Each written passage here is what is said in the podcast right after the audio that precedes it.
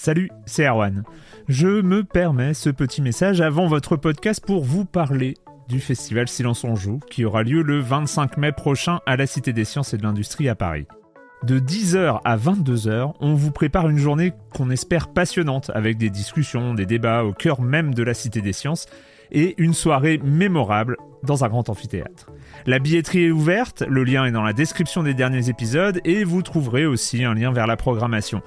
C'est 20 euros pour la journée et la soirée, et si vous voulez juste passer nous voir en journée, il suffit d'une entrée classique pour la cité, c'est 13 euros tarif plein avec éventuellement des réductions. C'est la première fois qu'on organise un truc pareil et on espère vraiment que vous répondrez présente et présent.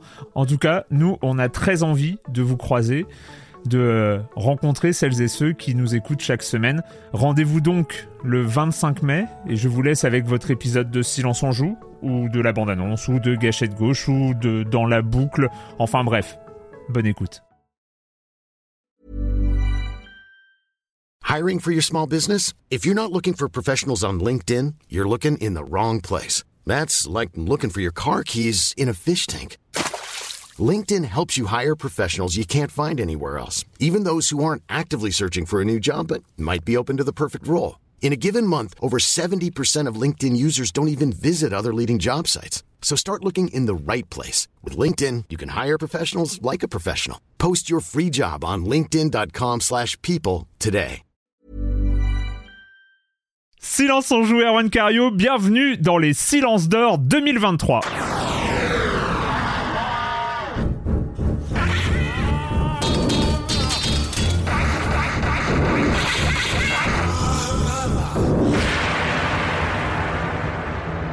Bienvenue, bienvenue dans les Silences d'Or 2023. Je crois que c'est la troisième cérémonie euh, qui se déroule sur ce Discord. Comme d'habitude, c'est à l'initiative de la formidable équipe de modération du Discord de Silence on Joue qui a organisé, recueilli, trié, comptabilisé et effectué tous les classements nécessaires.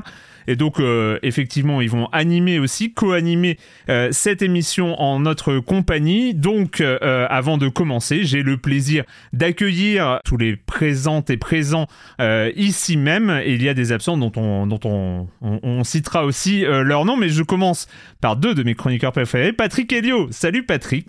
Salut Arwan, salut à tous. Ça va... Bah, bonne année à tous. Mais hein, oui, bonne année. Bah, de l'événement. Mais oui cette circonstance. Donc bonne année à tous et puis bah ravi de, faire partie de la, petite sauterie de ce soir hein, pour euh, revenir un petit peu sur les jeux de l'année. C'est toujours intéressant sur les événements de l'année passée. C'est ça. Et Jérémy Kletskin, salut Jérémy. Salut Erwan, salut à tous. Moi aussi, ça me fait vraiment plaisir. Euh, c'est un moment que j'attends beaucoup. La, la, connexion entre la communauté et euh, les chroniqueurs, c'est c'est un peu la maison, voilà. Ouais, et puis on n'a même pas fait d'anniversaire de Discord cette année. mais Peut-être qu'on refera comme ça euh, des, événements, des événements euh, purement, purement Discord. C'est vrai que c'est ah, c'est cool. Et donc euh, j'ai le plaisir, j'ai le plaisir de euh, co-animer cette euh, cérémonie. On appelle ça une cérémonie, même si on n'est pas encore dans une grande salle prestigieuse de, de, France.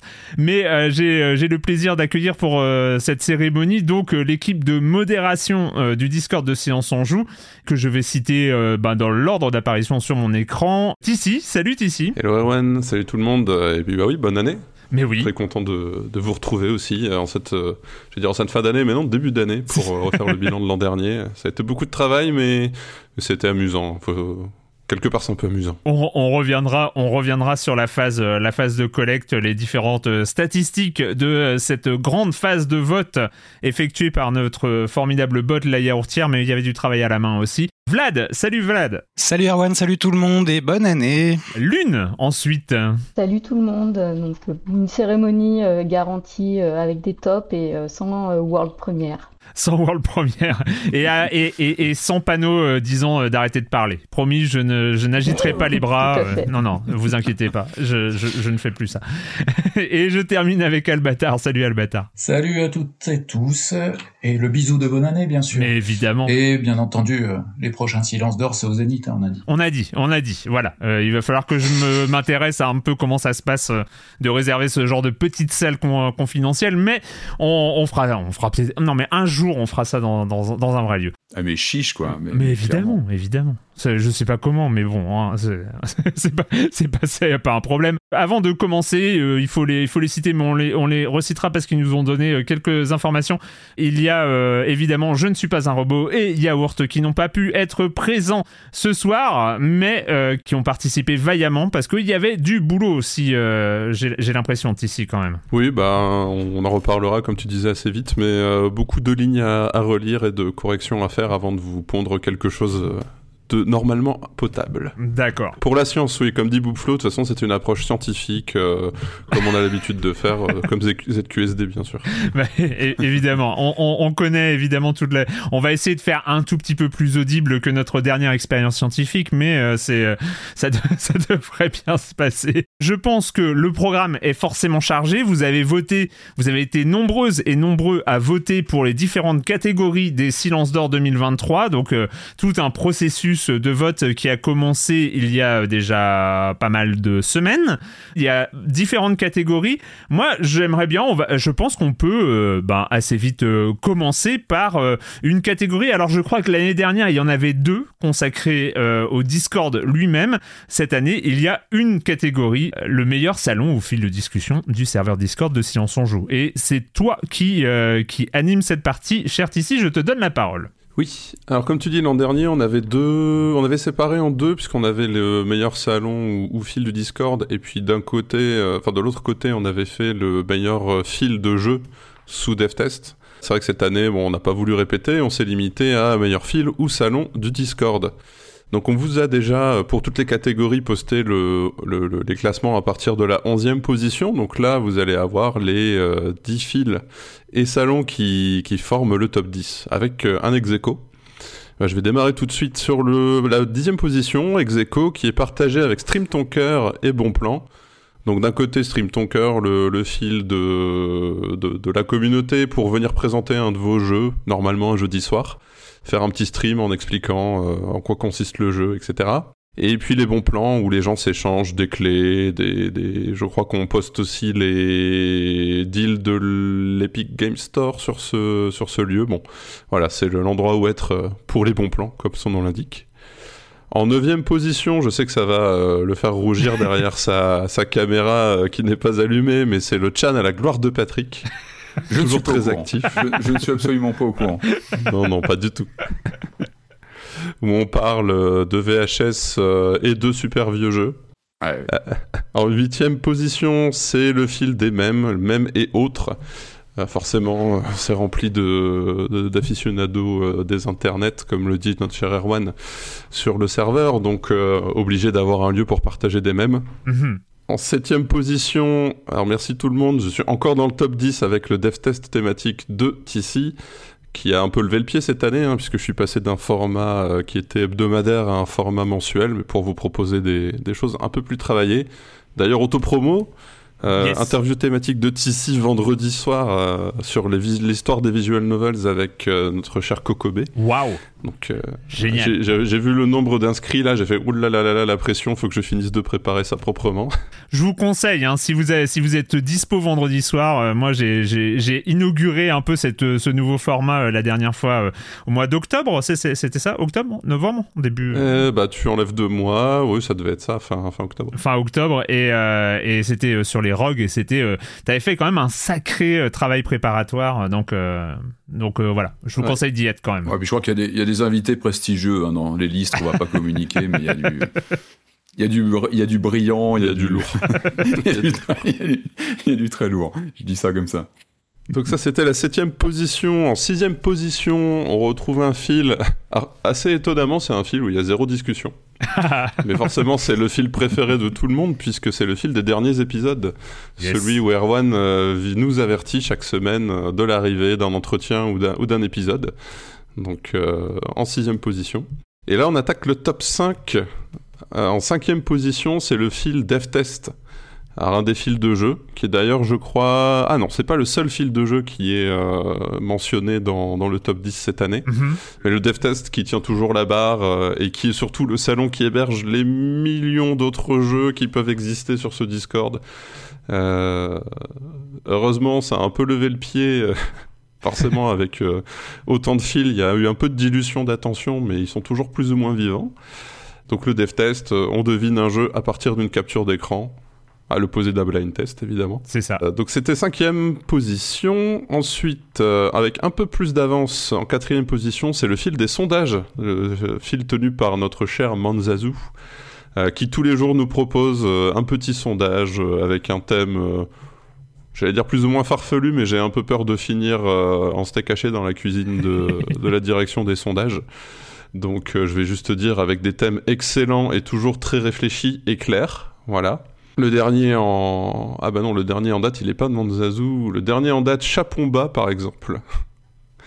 qui était euh, le 24 décembre, voilà. Un thème de rigueur. Donc bravo Manzazu, toi aussi, d'être euh, dans le top 5. Et il se En tient bien quand même, ce, sondage, euh, et ce, ce fil sondage, il est, là, il est là depuis le début du serveur Discord quand même. hein, c'est, Il euh, est très impressionnant. ouais, hein. ouais, je sais pas s'il garde une liste, mais euh, ça, je me demande quand, quand on en verra la fin.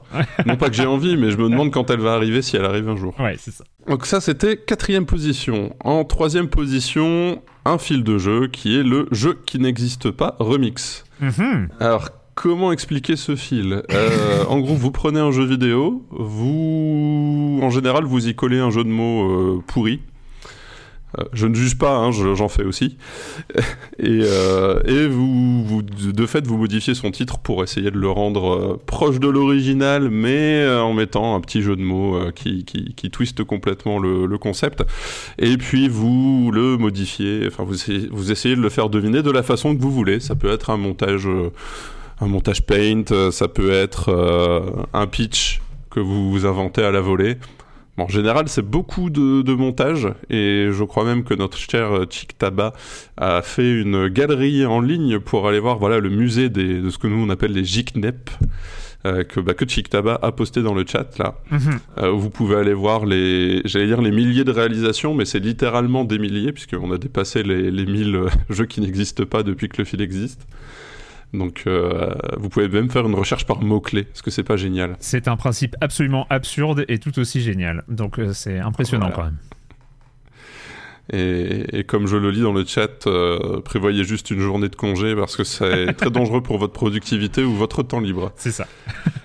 Euh, donc troisième ligne du troisième place du podium pour le jeu qui n'existe pas Remix. Euh, un autre jeu qui prend la deuxième place du podium et je suis très content de le voir à cette place-là, c'est le QTC, le quiz thématique de Chick Taba.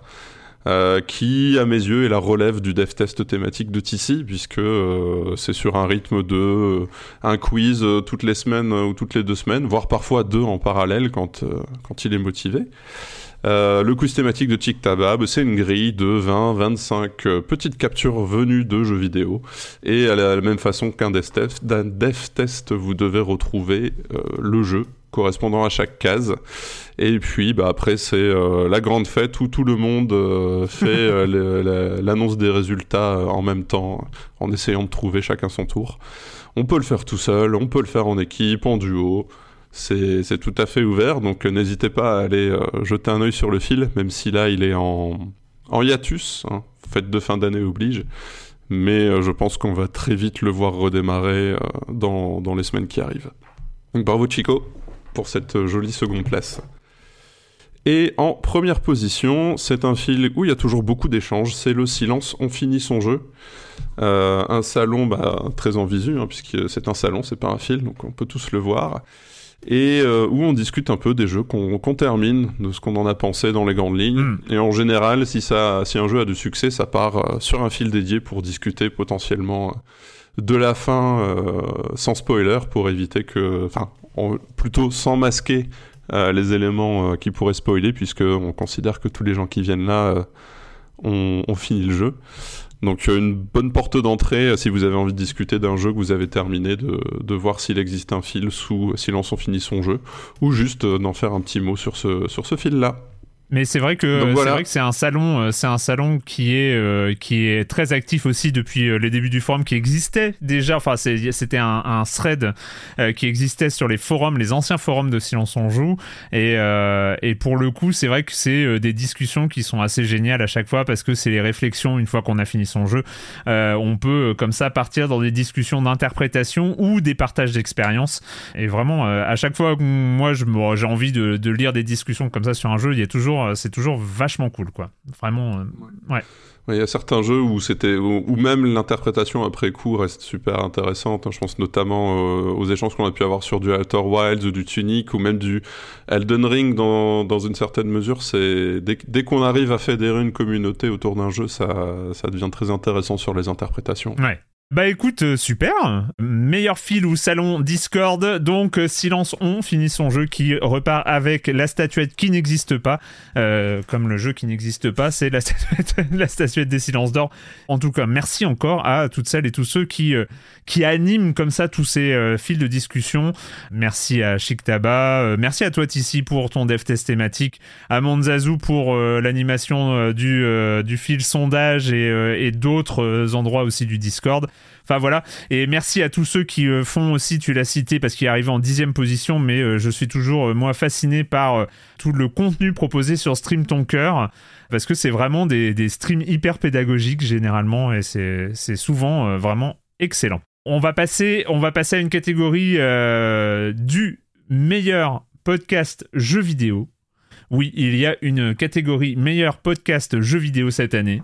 Ça m'a, Hors silence on joue donc, hein, on est bien d'accord. oui, vu que c'est un vote de la communauté de Silence on joue, on s'est dit, enfin on s'est dit, moi j'étais pas, j'en faisais pas partie du, du tout d'ailleurs, mais je suppose qu'il a été éventuellement envisagé qu'il y aurait un léger biais euh, de, euh, euh, Léger. de, de, de la part des, des- des membres du Discord. voilà. hein, euh, donc euh, et en même temps c'est tant mieux parce que c'est les silenceurs de Silence on joue, on va pas s'auto-congratuler tout le temps, on le fait déjà suffisamment. Ça n'a pas empêché des gens de voter pour Silence on joue. hein. Ah oui, pour les votes, ça c'est.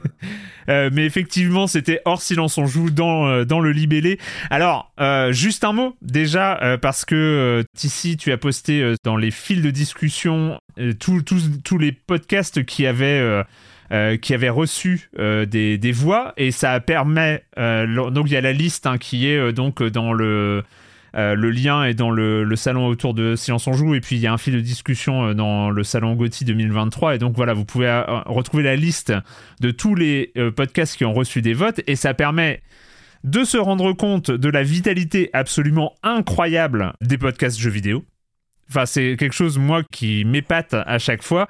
C'est fou. C'est fou le nombre de podcasts jeux vidéo qui existent, le contenu de qualité quand même qui est produit, que ce soit de manière régulière, que ce soit de manière mensuelle, euh, bimensuelle, hebdo et, et- et ce genre de choses. Franchement, euh, je trouve c'est, bon, on peut partir dans des longues réflexions sur euh, le fait que le jeu vidéo, qui est un média très visuel, se marie très très bien avec le format podcast, qui est un format purement audio. Je sais pas, j'ai pas une explication philosophique euh, comme ça, mais euh, moi ça m'enchante, vu que on fait un podcast jeu vidéo depuis 17 ans, mais que voilà, que qu'il y ait autant, que ce soit un secteur aussi aussi vivant. Il y a évidemment plein de podcasts qui n'ont pas, qui ont pas atteint ce, top 10. Vous pouvez aller voir la liste, euh, elle est là, et il y a euh, plein de, plein de podcasts qui sont très très bien dans, dans la liste, euh, place 15, 16, 17, 18. Enfin voilà, il y a déjà même là, euh, il y, a, il y a vraiment de, de quoi faire. On va passer au top 10, la plupart, voire tous. euh, vous les connaissez déjà. En dixième position, c'est Quête latérale. Chloé Voitier était dans le All-Star 2023, donc elle nous a un peu rapidement parlé de Quête latérale, qui a perdu un peu euh, de sa régularité ces derniers mois, mais qui devrait de revenir en 2024. En neuvième position, la matinale du jeu vidéo de l'ami Gotos, qui continue, ça, enfin qui continue ou pas d'ailleurs. Euh, oui, il doit, y avoir peut-être moins, mais bon, ça, je pense que qu'il il fait de l'actu et, euh, et donc c'est le lundi matin, je crois, et donc ça doit finir aussi en, podcast. Voilà, le lundi après-midi. Gotos continue le lundi après-midi, donc ça doit aussi arriver en podcast. Canard PC l'émission en huitième position. Donc euh, là aussi, toujours euh, contenu hebdomadaire. Euh, la Pléiade, les amis de la Pléiade qui arrivent en septième position Donc évidemment, un podcast qui existe depuis très longtemps déjà, dont tu fais partie, je crois, Vlad. ouais, tout à fait. Voilà. merci beaucoup pour tous les gens qui ont voté pour la Pléiade. je pense que je, on s'attendait pas une seconde à figurer dans ce très beau top 10 qui est quand même, enfin, c'est, c'est quand même que des super podcasts et comme tu disais, des tas de, de, podcasts cités. je crois qu'il y a 257 réponses différentes. Euh, en tout. Euh, et c'est super qu'il y ait autant de, podcasts tout le temps. Et enfin, vraiment, merci beaucoup à tous les gens qui ont, qu'on voté pour la Pléiade. En sixième position, euh, c'est le Cozy Corner des amis Médoc et Moguri. Euh, en cinquième position, Sumimasen Turbo, donc euh, nouveau programme né en 2023 qui arrive directement à la cinquième position, un podcast consacré évidemment au Japon et puis bah, qui est issu hein, comme, comme d'autres de, de, de, la fin de, de Game Cult.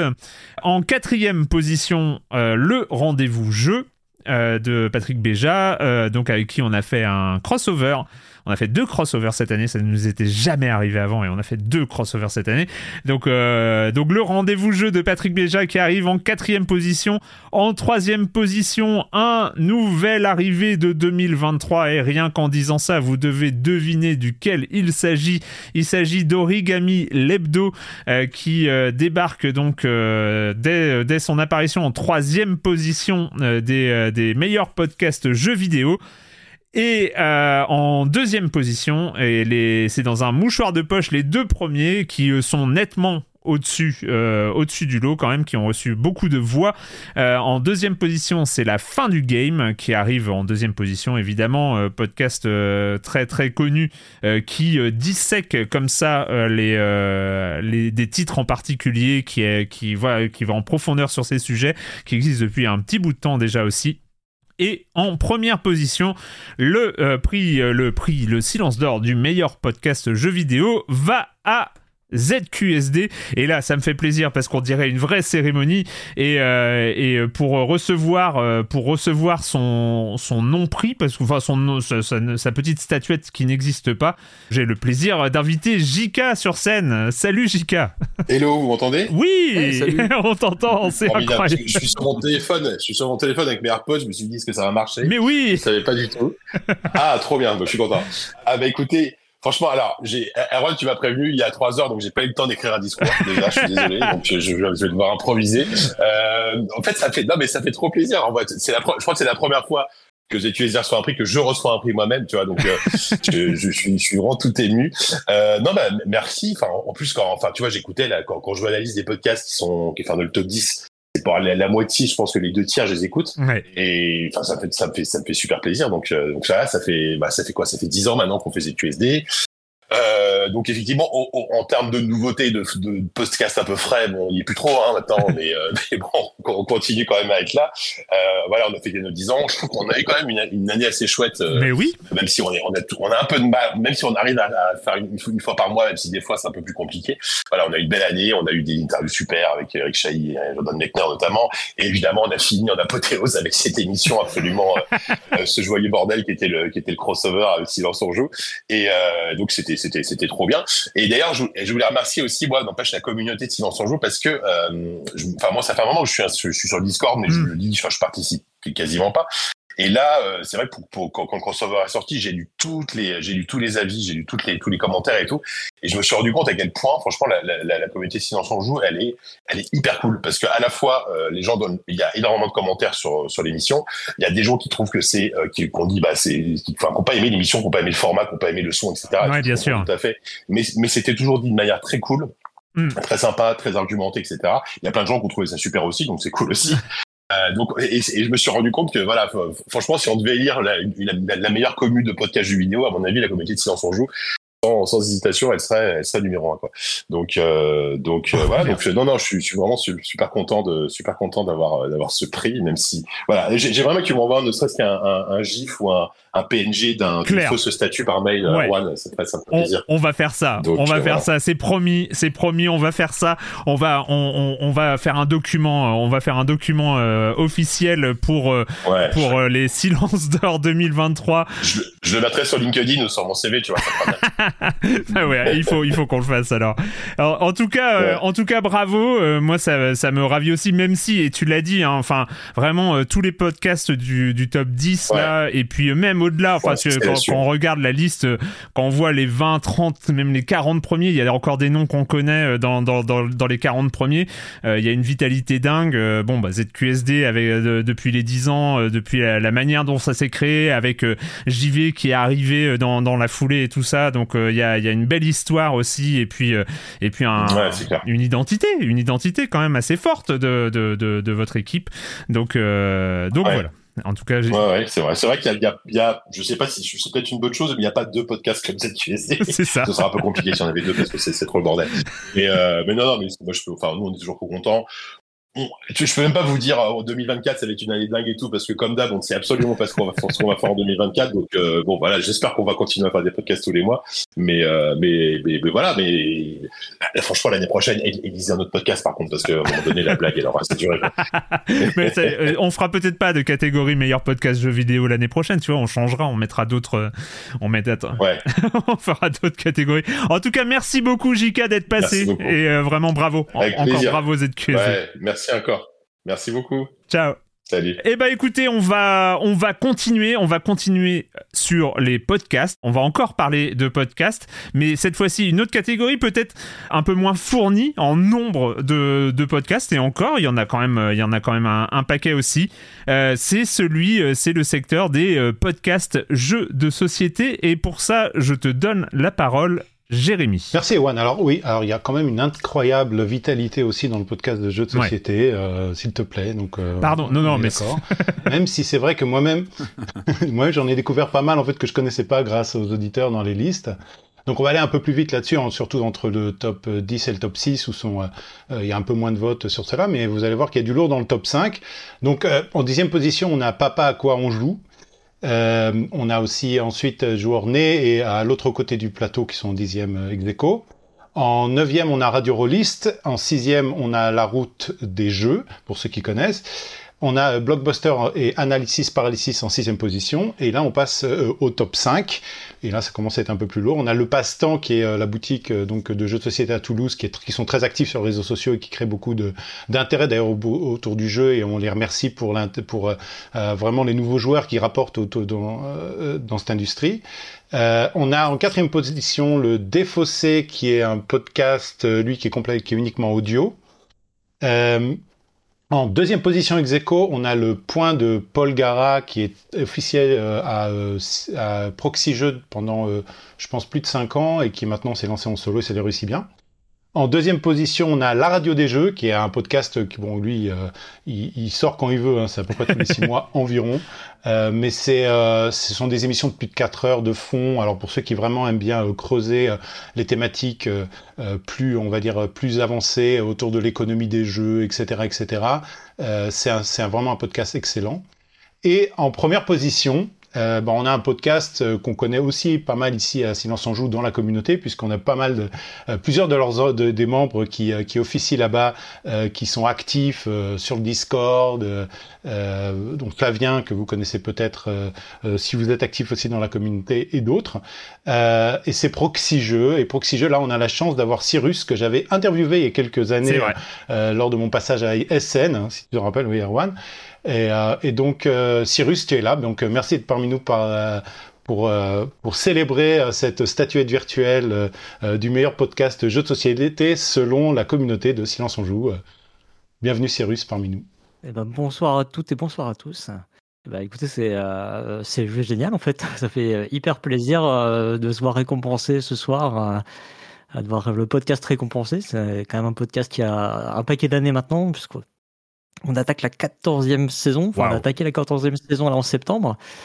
Euh, donc c'est un podcast qui, qui dure. Euh, c'est un podcast avec une équipe surtout. hein. donc euh, c'est un. Enfin moi je viens je viens là tout seul. Là je, je me sens un petit peu un petit peu tout seul parce que je normalement on est on est 18 quand même dans l'équipe. Ah ouais. Donc euh, il faut, faut quand même euh, ouais, il faut quand même bien se représenter que voilà, je suis c'est c'est pas c'est pas moi hein, voilà. Mais euh, bah, j'ai été président de l'ASSO pendant très longtemps pendant 7 ans. Euh, et maintenant c'est Flavien effectivement qui euh, qui avait été con- contacté là ce soir mais euh, qui qui était pas disponible. Bah écoutez, ouais, bah, un grand merci à toute la communauté de Silence on joue, aux auditeurs et auditrices de Silence on joue. Euh, je sais qu'il y, a des- il y y a des passerelles hein, entre Silence on joue et nous, en- enfin, surtout au niveau des idées, je pense. hein. C'est pas pour rien que vous êtes euh, adossés à Libération. Ouais. Euh, voilà.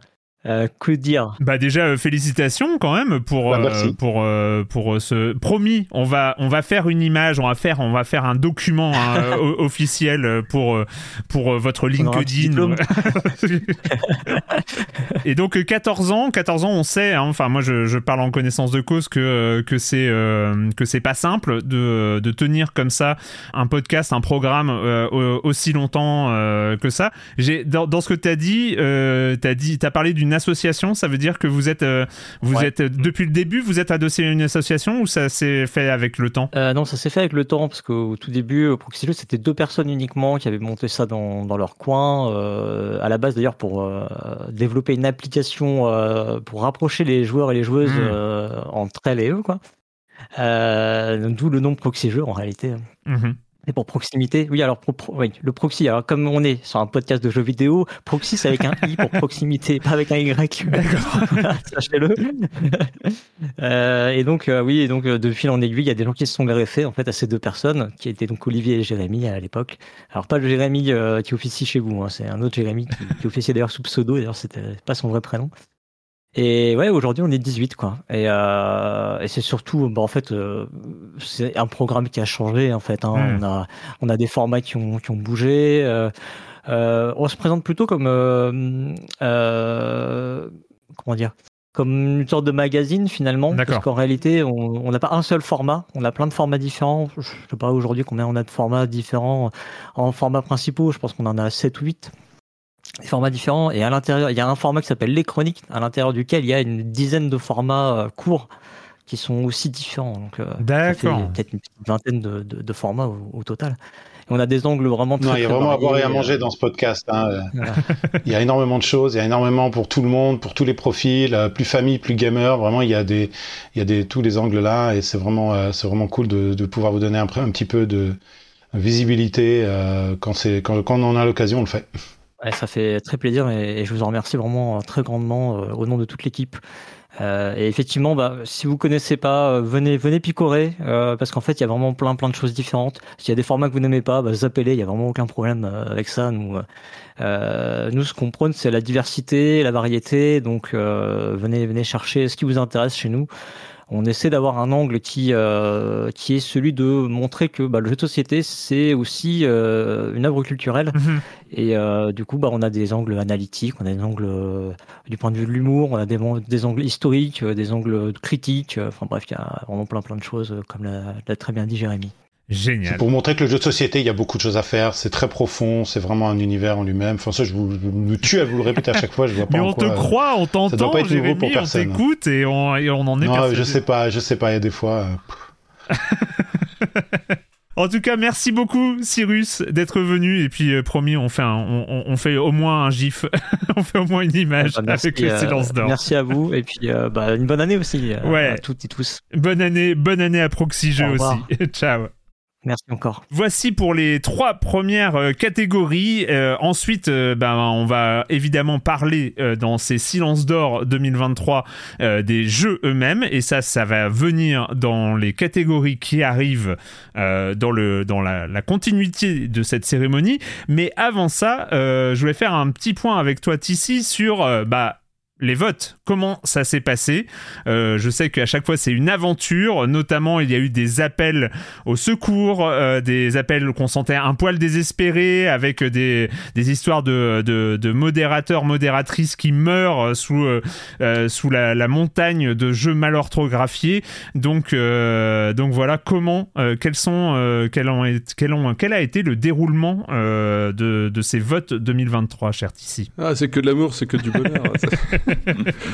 Euh, bah déjà, je vais refaire un gros big up à, Yaourt. Euh, J'ai vu qu'il était connecté à un moment. euh, donc Yaourt, bah, qui est toujours là, je le vois dans le public, qui nous a concocté une yaourtière, donc notre notre bot du tonnerre, hein, puisque bon bah vous avez vu que vous pour voter tout est au- automatisé, ça marche super bien. Bon, on a eu un petit couac avec l'envoi du message privé au départ. Euh, mais, euh, mais voilà, il a fait un système au top. Pour nous récupérer vos votes, c'est top. Pour vous voter, c'est super pratique aussi. Donc euh, merci Yaourt. Et puis merci à tout le reste de l'équipe. Hein, donc Ouais, Lune, Vlad, Albatar, Je ne suis pas un robot, qui ont aussi participé à toute la partie dépouillée, qui, qui n'est pas une mince affaire, oui, parce que donc en gros. Bah dites-vous que chaque ligne que vous remplissez dans le dans vos formulaires, c'est une ligne qui atterrit dans un Excel chez nous. Alors on sait qui a voté, enfin on sait quel ID a voté, euh, on n'a pas vos pseudos. Euh, on essaie quand même d'être RGPD, hein, c'est important. Tout à fait. Euh, mais en gros, voilà, on, on sait qui a voté quoi, dans quelle catégorie, et puis après, hop, il faut qu'on repasse tout ça. Alors on a une petite moulinette qui, euh, on a une petite moulinette qui harmonise en enlevant euh, tout ce qui est majuscule, accent, etc. pour déjà essayer de supprimer des doublons de façon euh, automatisée, on va dire. Et puis après, le gros du travail, ben, c'est nous de euh, manuellement, avec nos petites mimines et nos petites, notre petite paire d'yeux, euh, passer sur chacune des lignes, chacune des catégories, essayer de remettre un nom propre sur les différentes orthographes qu'on peut avoir sur les, les jeux. Euh, pour tout harmoniser. Et puis après, derrière, une seconde passe, puisque surtout cette année, on avait pas mal de, critères sur les différentes catégories, et ben de passer chaque catégorie une à une pour dire bon bah voilà ce jeu-là il n'était pas éligible quelqu'un a voté pour et ben hop on le passe en invalide et puis c'est sorti des résultats et ça on l'a fait jusqu'au bout hein, puisque me- même les tops que j'ai commencé à vous publier euh, depuis hier avant-hier même euh, il y en a certains que j'ai remodifiés parce qu'on s'était rendu compte qu'il y avait euh, une coquille qui était passée, euh, etc. Bon, rien dans les top euh, 10, euh, rassurez-vous, on n'a rien bouleversé, mais bon, comme pour vous dire que c'est du boulot. Tu m'étonnes. Bravo, hein. Bravo, félicitations. Enfin, merci. Enfin, je sais pas trop quoi dire, mais euh, c'est toujours incroyable tout ce tout ce taf. J'imagine que, le- par exemple, le jeu Zelda, le dernier Zelda en date, il doit avoir 50 noms différents. Enfin, il doit être écrit différemment. euh, non, c'est ça, Zelda. c'est ça, je vais, je vais y venir, mais bon, j'ai pas regardé, euh, j'ai pas pris le temps de regarder le jeu avec le plus d'orthographe. Je sais que à l'époque de Breath of the Wild, c'était Breath Ouais, of the déjà- Wild, je crois, qui avait pris costaud, le, déjà. Le plus d'écritures différentes.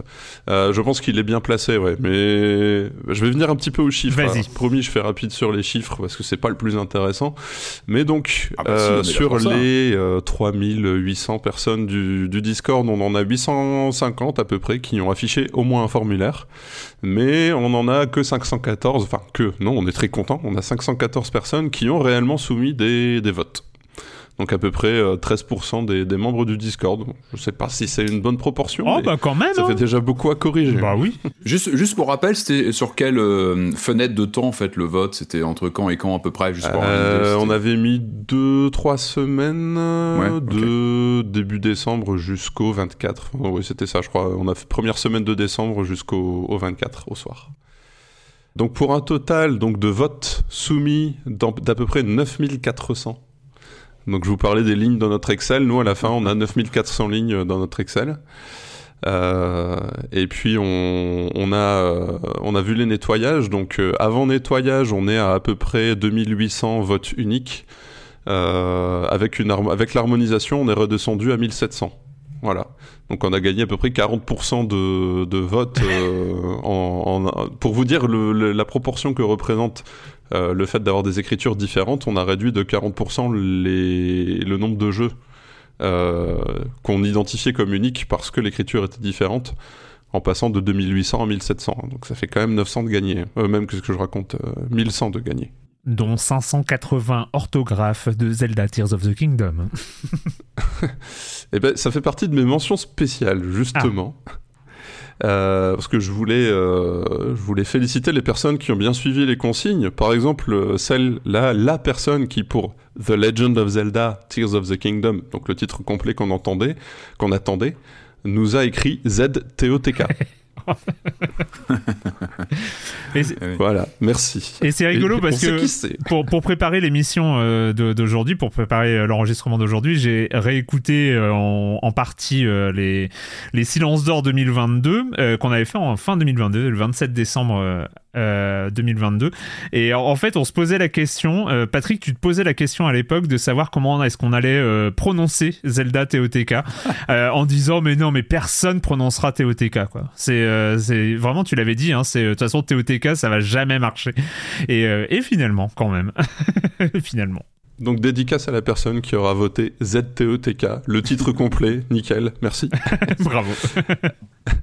Autre dédicace à toutes ces personnes qui sont à la bourre dans les épisodes ou alors qui ont des soucis de, de mémoire courte euh, et qui ont par exemple euh, euh, voté pour Cult of the Lamb, Disco Elysium ou plus récemment pour Slave the Princess comme étant des mentions de jeux à chroniquer dans Silence on joue.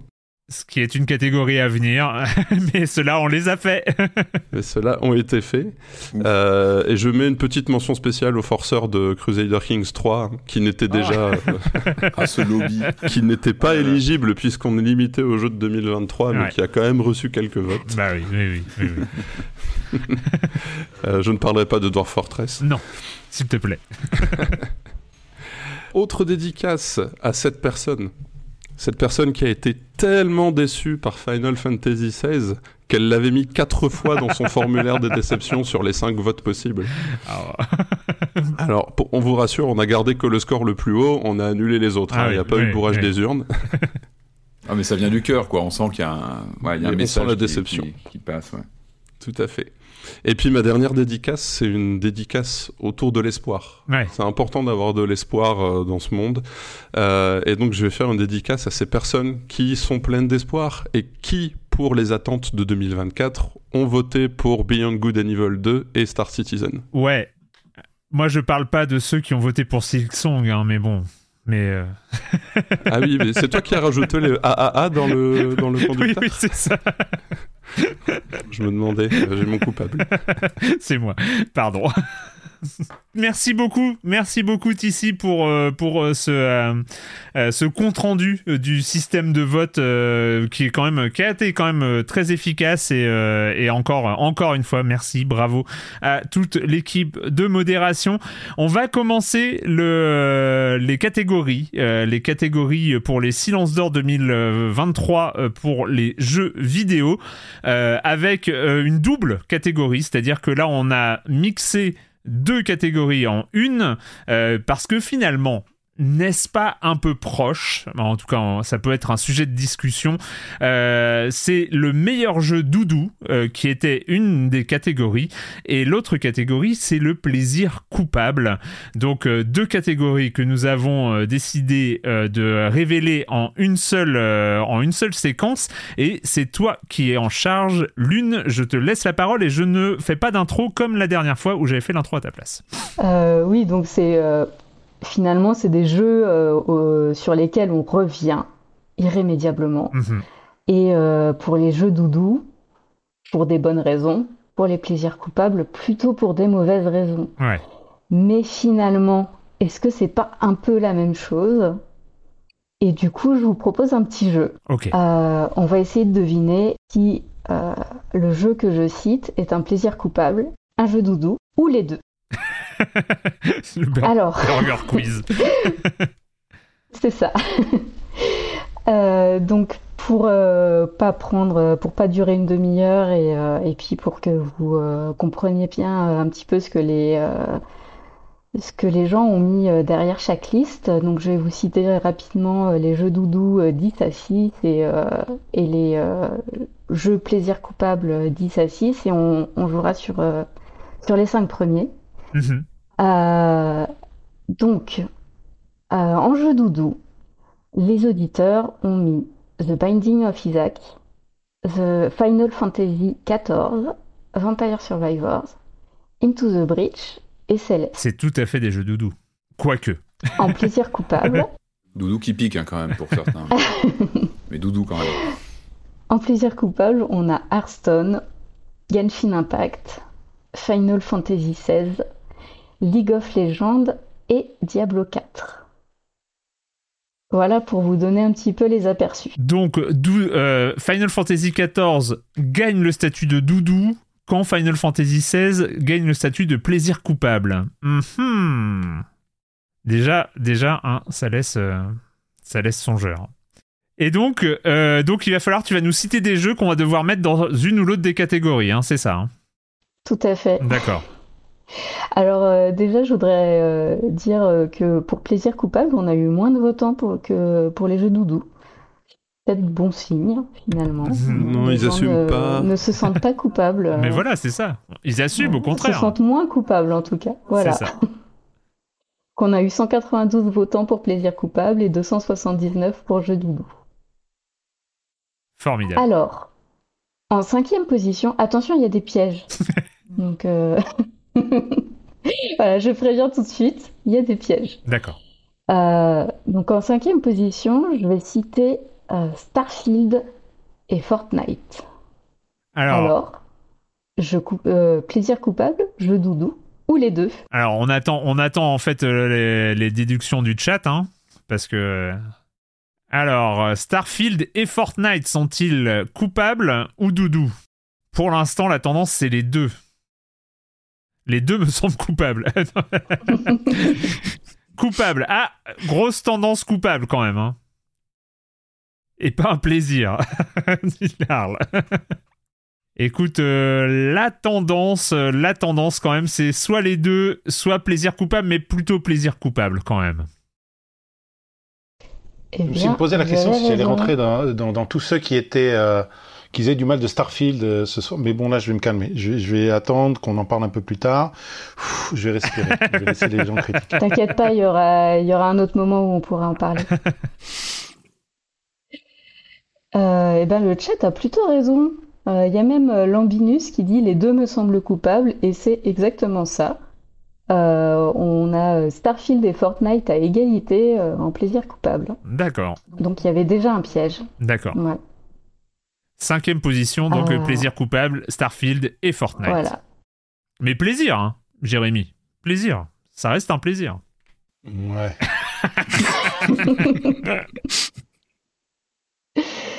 Alors, en quatrième position, je vous propose euh, Rocket League et Dead Cells. Rocket League et Del 16, Doudou ou coupable? Ah là c'est Doudou, hein. 100%. C'est- Rocket League Dead Cells, c'est... Ah, je pense qu'il y a, il y, a, il y a consensus.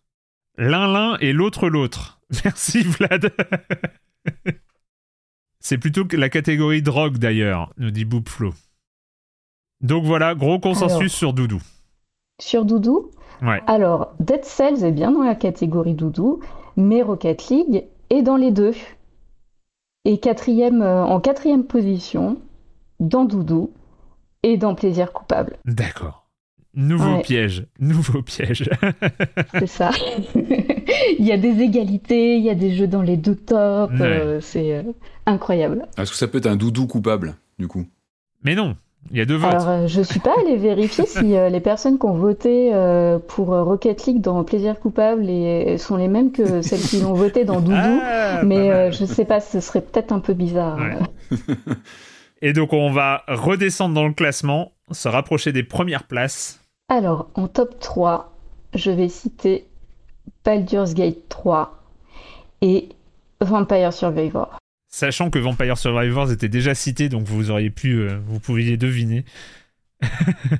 Mais chut, Pardon. c'était pour voir s'ils suivent. ah oui, d'accord, c'était un piège. Non, c'était pas un piège. Plaisir coupable si on prend pas Astarion. Baldur's Gate 3 égale coupable. Est-ce que Marius a voté ou pas? C'est ça la question. Alors, pour l'instant, c'est coupable. Alors, euh, on a une réponse de Hoofman, Vampire coupable, Baldur's Gate 3 doudou. Et ben du coup, euh, Vampire Survivors, puisqu'il était cité avant, Pardon. c'est plutôt les deux. Mais il est moins doudou que Plaisir coupable, D'accord. puisqu'il était, euh, il était cité top 8 dans les jeux doudou. D'accord. Et là, il est top 3 des plaisirs coupables. Ça lui va bien. Donc il y a des gens qui, qui assument leur drogue. Mhm. Et Baldur's Gate 3, euh, il est plutôt cité dans les jeux doudou. Mais euh, effectivement, euh, ça, ça a été euh, un peu dit dans, dans le chat. Astarion. Mais c'est fou quand même que ce jeu arrive déjà en tant que jeu doudou, avec tout ce que ça transporte comme notion en fait, d'être un jeu doudou. Ah, c'est pas péjoratif. Non, c'est pas du tout péjoratif, euh, mais c'est- c'est c'est- euh, c'est un sacré statut. C'est un sacré statut Ah oui, d'être ouais, un jeu doudou d'un jeu, euh, d'un jeu refuge en fait. C'est un jeu refuge. Ça veut dire que euh, il y a des, euh, on en connaît, hein, mais euh, des, des gens qui euh, voilà qui qui lancent une euh, un run ou qui rejoignent, enfin qui relancent leur partie de Baldur's Gate 3 pour une sorte de, de, de refuge, de lieu où- qu'ils connaissent, qu'ils ont, auquel ils ont encore envie de jouer, euh, ils ont envie de se re-retrouver dans le monde et tout ça, donc euh, c'est... euh, Un cocon où tu te sens bien, Ouais, quoi. c'est Moi, ça. c'est ce que je ressens avec Resident Evil 4, Dead Space, un truc chaleureux où tu te sens bien, tu te sens à la maison. bah, c'est ça. Voilà, c'est ça un jeu doudou. Voilà, c'est ça. Et donc, le top 2, Alors, le top 2, euh, je vais vous en citer qu'un des deux, sinon c'est trop facile. Euh, je vais dire euh, Power Wash Simulator. alors Power Match Simulator, doudou ou coupable J'aime comment euh, ça utilise les majuscules et les points hein. D'exclamation euh, de dans le chat. C'est incroyable. Tellement coupable, dit Arnaud. Tellement coupable. Je vais dire, c'est sale de jouer à Power Wash, mais non, parce que tu nettoies tout le temps, en fait. Donc, C'est sale. C'est pas honteux de jouer à ça, mais je, je sais que j'ai. J'ai- pas mal joué, en fait, j'avoue. coupable et par injection, Jérémy. Euh, Il y a quelques doudous, mais Il y a une majorité de, de plaisirs coupables Ah ouais. et c'est bien euh, dans ce top-là euh, que Power Wash Simulator se situe. Et en top 2 des doudous, euh, on a euh, Hades, oh, incroyable.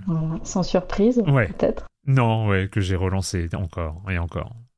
Je crois que j'ai relancé il y a deux semaines encore. Alors pour le top 1, je vais dire euh, Slay the Spire. Slay the Spire est-il un doudou ou un plaisir coupable? L'arle. Ultra doudou. Doudoupable. Doudoupable, C'est beau. bien. Donc on a des images de doudou en ce moment. Si vous jouez à tous les jeux du top 3 doudou, je vous rappelle que vous manquez à votre famille. C'est fait pour. Oh François, c'est quoi ce que tu viens? Mon Dieu, un doudou d'un, un doudou d'un boss, un doudou d'un boss de, de Slay the Spire. Mon Dieu, je savais pas que ça existait. Et donc Slay the Spire, C'est- C'est plutôt, euh, c'est plutôt unanime euh, dans le chat. C'est un jeu doudou. bah évidemment. Et euh, c'est marrant parce que euh, le, le premier euh, du, du top de jeux coupables, je trouve que c'est un peu euh, le pendant maléfique. Mhm. C'est euh, Marvel Snap. Ouais. Oui. Voilà. il, a, il est à sa place. Erwan, Non, mais il a- tu te sens concerné peut-être? Oui, euh, oui, mais en même temps, il a cet avantage euh, de, de garder le mot, euh, le mot plaisir dans plaisir coupable. Euh, voilà. Ça reste un plaisir coupable qui est pour moi euh, non, qui est pas trop malsain quand même, même s'il mérite sa place de premier pla- plaisir coupable. Voilà. Ennemi et Touquet qui respire. non mais c'est pas moi qui votais, hein, même si je suis d'accord avec tous les votes. Voilà. donc, euh, donc voilà, le classement euh, top 3, euh, je rappelle, un top 3 des plaisirs coupables. On a Vampire Survivors, Power Wash Simulator et Marvel Snap. Et top 3 des jeux doudou, Baldur's Gate 3, Hades et Slay the Spire. Tiens, je pensais qu'il y aurait eu Suika Game dans les coupables. C'est possi- possible qu'il y soit. On a donné, on a donné que le top 10. Possible qu'il a été cité. euh, il est, il est voilà. Euh, L'une, tu le précises dans le chat, il est 12e euh, dans les plaisirs coupables. Ce jeu, le jeu autrement appelé jeu de la pastèque. On va passer à la catégorie suivante. Euh, là, on est quand même dans les temps pour faire une durée raisonnable, mais c'est un peu l'objectif. On est le 2 janvier 2023. On va pas non plus euh, euh, s'éterniser dans, dans la soirée. Et il y avait une catégorie qui. qui avait déjà donné lieu à une bande-annonce, très bonne bande-annonce, je crois que tu avais beaucoup apprécié le thème de cette bande-annonce, Jérémy, si mes souvenirs sont bons, c'est le meilleur jeu pour non-joueurs. Donc, euh, donc il fallait voter. Donc voilà, quel, quel jeu est-ce que vous pensez qui est euh, celui à, à, mettre dans les mains d'un non-joueur ou d'une non-joueuse? Pour cette remise de, de prix, pour ce palmarès C'est Albatar. Je te donne la parole. Oui, vous aurez noté que Erwan vient de prendre une bonne résolution pour 2024 des podcasts plus courts, mais on n'y croit pas une seconde. ouais, moi non plus. Hein. Euh, jeu pour les non-joueurs, bah, c'est la catégorie du prosélytisme, ça on aime bien. On est entre nous, on peut le dire, notre but dans la vie c'est de convaincre euh, tout notre entourage que le jeu vidéo c'est bien. Euh, on est des grands adultes, mais on joue. Alors, sur les votes, c'est une catégorie où chacun pouvait le comprendre un petit peu à sa manière. Les jeux pour les non-joueurs, est-ce que c'est les jeux avec qui on peut jouer, euh, enfin les, jeux sur lesquels on peut jouer avec des personnes qui jouent pas beaucoup. Est-ce que c'est des conseils qu'on peut donner pour des gens qui veulent découvrir le jeu? Est-ce que c'est des jeux pour convaincre des non-joueurs? Il y a eu un petit peu de tout. Euh, c'est une catégorie avec pas mal de dilution des votes aussi. Il y a eu 160, plus de 160 jeux différents qui ont été cités. Mais dans l'ensemble, quand même, les trois premiers se dégagent assez largement. Euh, donc on va y aller, on va dévoiler ce petit top 10. Donc en dixième position, on a Unpacking, parce que effectivement, pour quelqu'un qui connaît pas le jeu, on aime bien ranger des trucs, on, aime bien les petits designs euh, choupinounets et la petite histoire par derrière qui, se devine. En, en neuvième position, on a un bon vieux Mario Kart 8 de luxe, qui n'a jamais sorti son Mario Kart sur une soirée quelconque avec des gens qui n'ont jamais touché une manette, euh, et en plus avec les aides à la conduite et tout plein de petites choses, ben on s'y met super vite. Donc effectivement, très bien pour, euh, découvrir le jeu. Ben, on ne parle même plus de découvrir à ce moment-là, puisque je pense que tout le monde connaît. En huitième, c'est encore pire, qui ne connaît pas Tetris? On peut conseiller Tetris effectivement à des non-joueurs en disant c'est un jeu vidéo, donc si tu aimes Tetris, tu aimes les jeux vidéo. En septième position, on a What Remains of Edith Finch. Alors c'est celui-là, comme il pourrait y en avoir beaucoup d'autres, mhm. avec euh, de, la narration euh, assez immersive, euh, des émotions qui se dégagent, un gameplay simple aussi, hein, parce que est quand même sur du Walking Simulator, donc pas besoin de connaître 15 000 boutons. C'est un des jeux qui avait été conseillé à Manon Gage, elle racontait ça dans, dans le All-Star 2023. D'accord. Voilà. En sixième, tu viens d'en parler, ben, on a Suika Game, mhm. le jeu de la pastèque. Euh, donc, qui est sorti cette année, je crois, chez nous, mais bon, qui était présent depuis, depuis deux ans au Japon. Et ensuite, ben, quand on rentre dans le top 5, on va. je, vais spoiler un petit peu. On n'a que des jeux récents, voire très récents, dans les cinq premiers. Mais finalement, c'est bien, puisque si on conseille des jeux à, des personnes euh, qui ne jouent pas trop, autant que ce soit des jeux plutôt modernes. Donc en cinquième position, on a Cocoon. Mhm. Euh, je ne l'ai pas vu, mais il me semble que c'est très joli artistiquement et que les énigmes sont intéressantes également. Ouais. en quatrième position, oui, organique, absolument. en quatrième position, on a The Vrek. Euh, donc pareil, de l'émotion, de l'interaction, euh, et puis en plus du visual novel, pareil pour les non-joueurs, ça nécessite peu de, de, grosses compétences. Même s'il faut un peu préparer sur le, sujet, hein, qui est quand même un petit peu, un petit peu dur. Il faut juste peut-être accompagner le, non-joueur, lui expliquer un petit peu le, je pense le, l'idée derrière le jeu. Là, je pense qu'on va plus diriger vers une expérience euh, un peu cinématographique au sens, bon, il y a des mhm. personnages très travaillés, il y a des thématiques qui sont euh, fouillées, mais bon, parfois difficiles. Mais pour les personnes, euh, au même titre qu'on pourrait conseiller un bon film un peu dramatique, bon, ben, ah bah, bien sûr. Un, bon, jeu. Et on entre dans le top 3, alors avec en troisième position Storyteller, qui, est, qui, est clairement euh, ultra accessible pour des personnes qui ont jamais touché une manette ou, ou même un écran tactile parce qu'il est sur, sur portable. Euh, donc de la création d'histoires sous forme de BD avec euh, un petit challenge quand même, mais c'est très mignon, très facile à prendre en main. C'est presque pas un jeu vidéo en fait. Ouais, c'est une, une, vraie remarque. Hein. C'est un jeu vidéo, mais en même temps, il, il transcende un peu ça, je trouve, dans ce côté euh, fabrique de narration. Enfin, il est, ouais, il est incroyable ce jeu. Et en même temps, c'est un truc qui que seul le jeu vidéo peut faire. Enfin, euh, Et oui, c'est ça, c'est ça le truc. C'est c'est ça qui est impressionnant, je trouve. Ouais, mais c'est vrai qu'il, en fait, ce qui est génial, il fait partie de ces jeux qu'on comprend au premier coup d'œil, en fait. Ouais. Euh, tout est allé, tout est simple et en même temps, bon, il y a une complexité qui arrive peu à peu, mais oui, c'est vrai qu'il est évident ce jeu, il est incroyable. Mm. Storyteller, c'est. Moi, ça me faisait penser à finalement ces petits exercices qu'on donne euh, aux enfants en maternelle ou en primaire. Oui, c'est des vrai. petites étiquettes à découper, remet, dans, remet l'histoire dans l'ordre, et c'est C'est ça. vrai, ça remonte à très loin, mais- plus- C'est ça, mais je pense qu'on a tous Non, mais ce c'est vrai, ouais, il y a quelque chose d'essentiel comme ça, euh, ouais. En deuxième position, euh, on va pas le rater, on a notre Super Mario Bros. Wonder. Yes. Je pense que, sous-entendu, n'importe quel Super Mario Coop euh, à conseiller pour euh, différentes personnes. En plus, dans Wonder, c'est vrai que il y a des personnages qui sont euh, quasi invincibles, puisque les Yoshi et je ne sais plus lesquels peuvent juste tomber dans les trous, mais le reste du temps, il leur arrive rien. Carotin C'est super Carotin. C'est pas Carotin Carotin, c'est ça. C'est ça, c'est Carotin. Oui, oui, tout à fait. Je, l'ai fait avec mes parents. euh, très bien. Ils prennent Yoshi et, on peut avancer. Euh, et en première position, une surprise, un, jeu de cette année également, euh, mais qui mérite d'être effectivement exploré par tout le monde, c'est Chance of Scénar.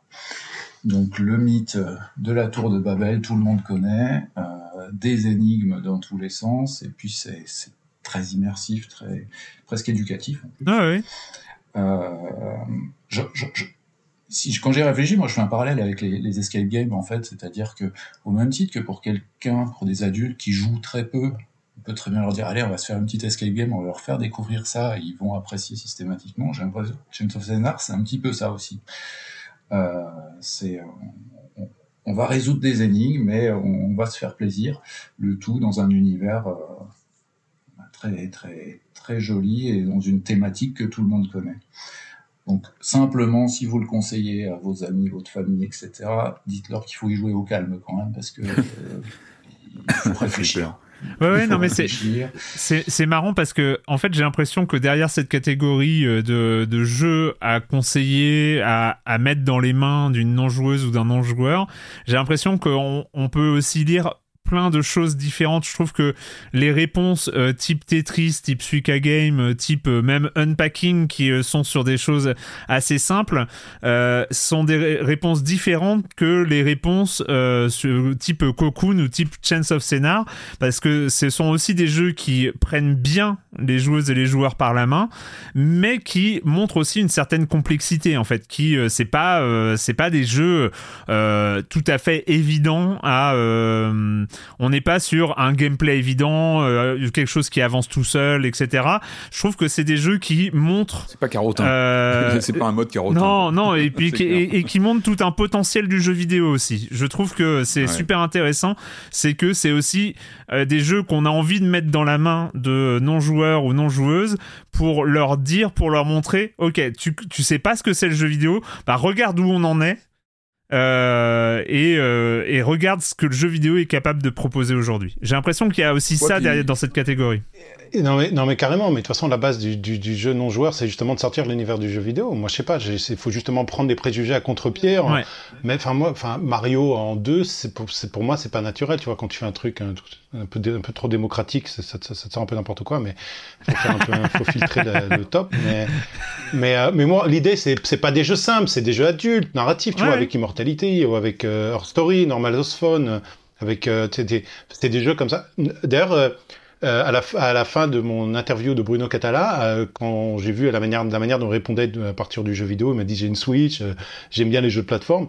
À la fin de l'interview, en off, je lui ai dit mais tu download Chant of Senna. Ouais. Il m'a dit quoi, c'est quoi ce jeu et tout? Mais tu vas découvrir ça parce que toi qui es joueur dans parce que tu es un auteur, euh, etc., tu connais, tu connais le, le concept des jeux, tu vas apprécier bien plus un jeu comme Chant Mm. of Scénar que tes jeux de plateforme que tu dis aimer, et qu'en fait, tu vas jouer euh, juste, euh, tu vois, de manière. Donc c'est à mon avis ça, c'est plutôt l'angle adulte narratif. Un Normal Lost Phone, c'est de très très loin le jeu qui marche le plus pour faire jouer quelqu'un qui n'a jamais joué d'expérience. Comme moi j'en ai fait, Ouais.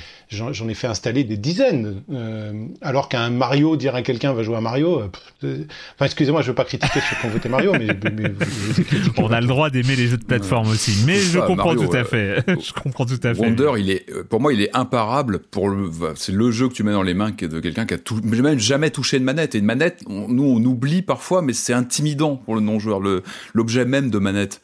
Euh, non, moi j'ai l'impression, il y a aussi ces jeux qui sont presque du, du multijoueur sans le dire. Euh, Chance of Scénar, pour moi, c'est le jeu qu'on peut faire euh, à plusieurs, en discutant, en Ouais. échangeant, que ce soit en ligne ou avec un, un pote ou en famille.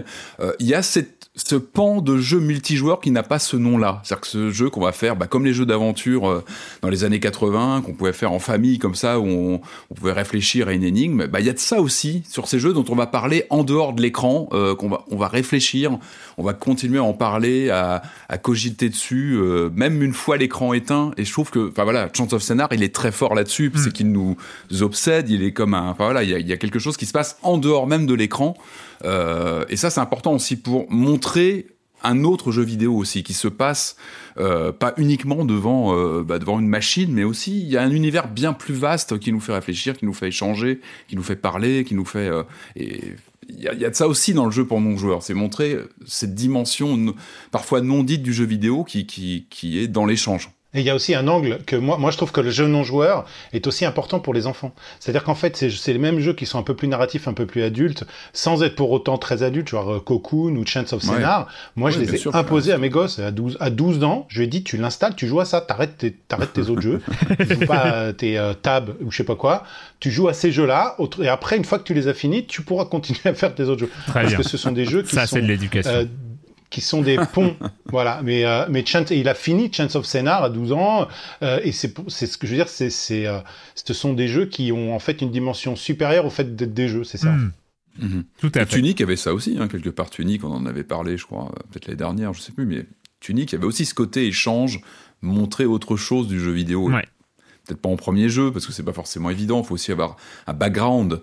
Euh, mais là, c'est vrai que sur ces titres-là, on peut venir avec d'autres backgrounds, comme on disait. Ça peut être un background en, en, je sais pas, en jeu de société, en lecture, en, voilà, dans, au cinéma aussi, et arriver sur ces jeux-là qui, qui forment des portes d'entrée, je pense vraiment, euh, euh, bah, à l'art vidéoludique, quoi, la manière de- d'appréhender euh, une narration de, de jeux vidéo.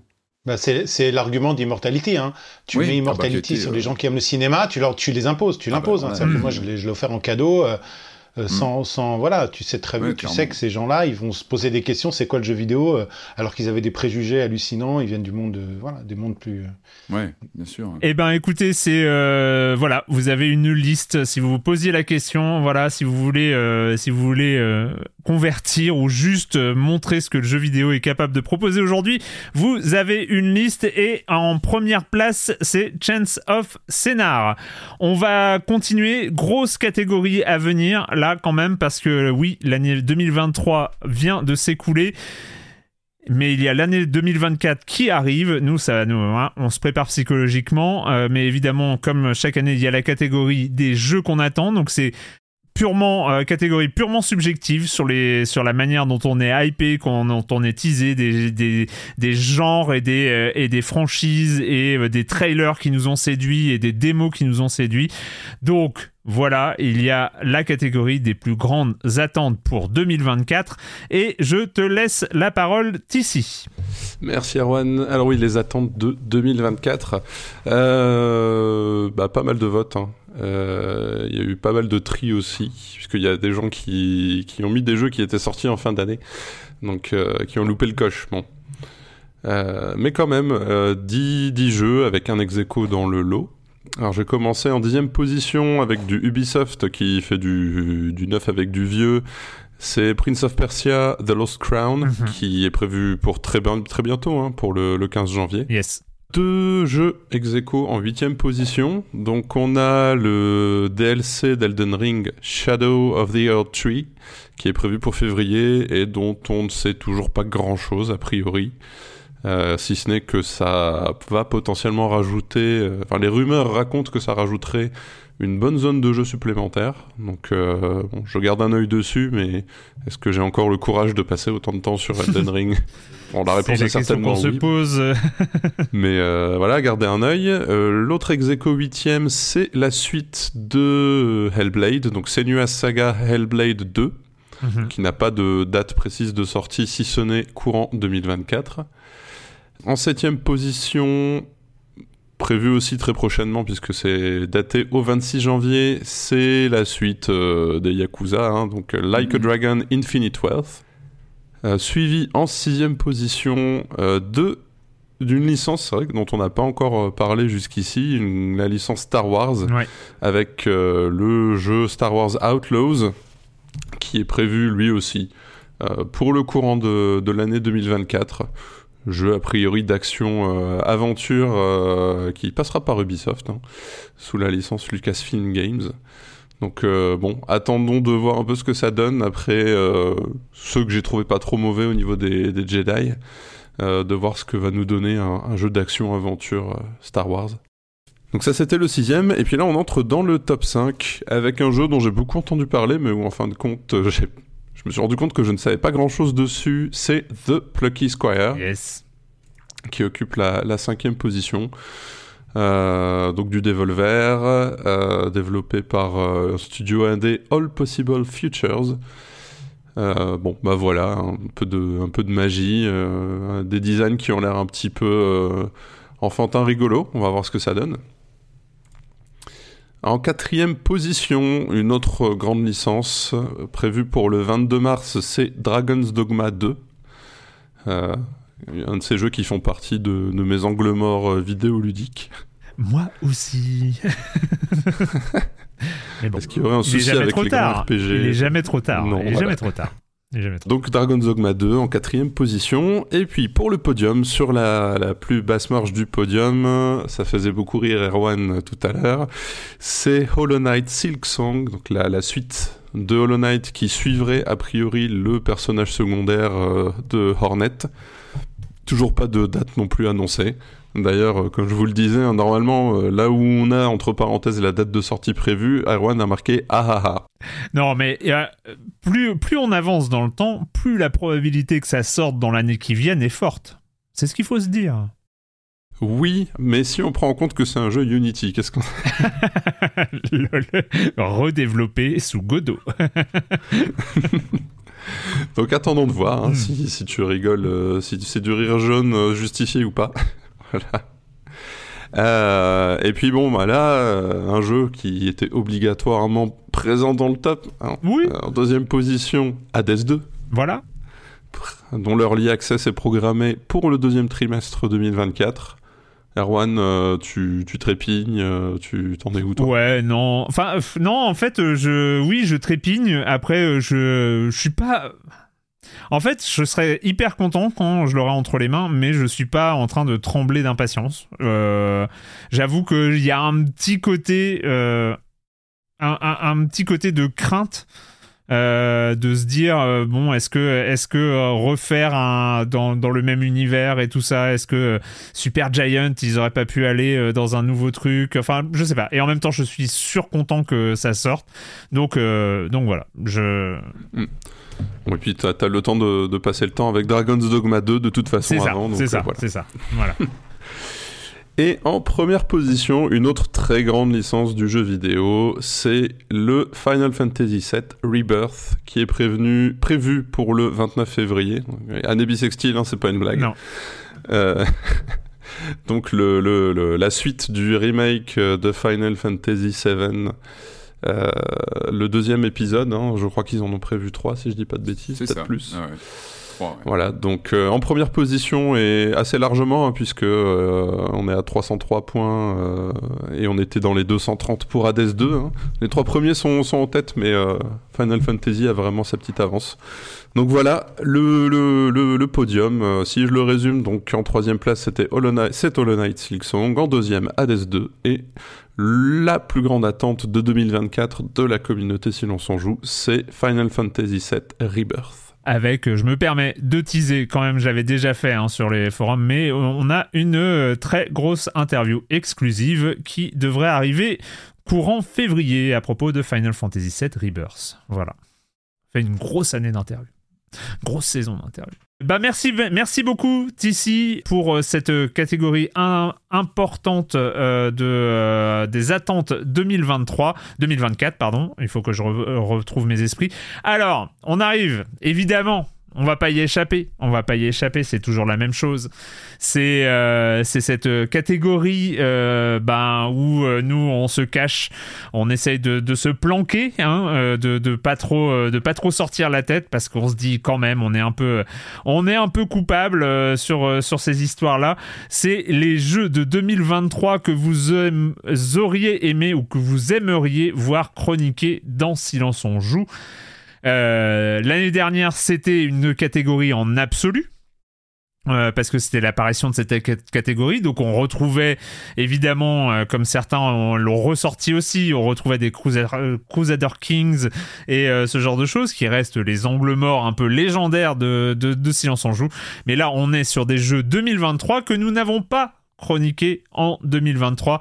Euh, il y a eu beaucoup de jeux en 2023. Il a fallu faire des choix et puis euh, parfois les choix sont pas forcément les bons Euh, parfois on aurait peut-être euh, on aurait peut-être pu chroniquer un de ces jeux plutôt que un jeu qu'on a chroniqué donc Donc, donc t'as voilà. des noms, toi. T'as des noms, Mais- t'as des noms. non non des non noms. non Non. j'ai pas j'ai pas de nom parce que finalement finalement c'est la vie c'est la vie c'est c'est c'est des Eh oui, choix on les assume exactement quand on lance un jeu on sait pas forcément s'il va être légendaire ou pas ou tout ça et puis il y a des nouveaux jeux qui sortent et il y a des jeux qui restent comme ça dans une liste de jeux à traiter. Il y a même des jeux euh, dans cette liste des jeux auxquels j'ai joué mais dont on n'a pas parlé dans Silence on joue. Donc euh, donc voilà c'est cette liste là elle est elle est euh, elle est elle est toujours importante en même temps. Moi j'aime beaucoup j'aime beaucoup ce sondage. Il y a beaucoup de réponses. Là on va parler du top 10 euh, mais mais voilà. Est-ce que tu veux donner les, les les dixièmes places Patrick par exemple? Si tu as le bah, document ah oui, c'est- sous les c'est yeux. nous qui.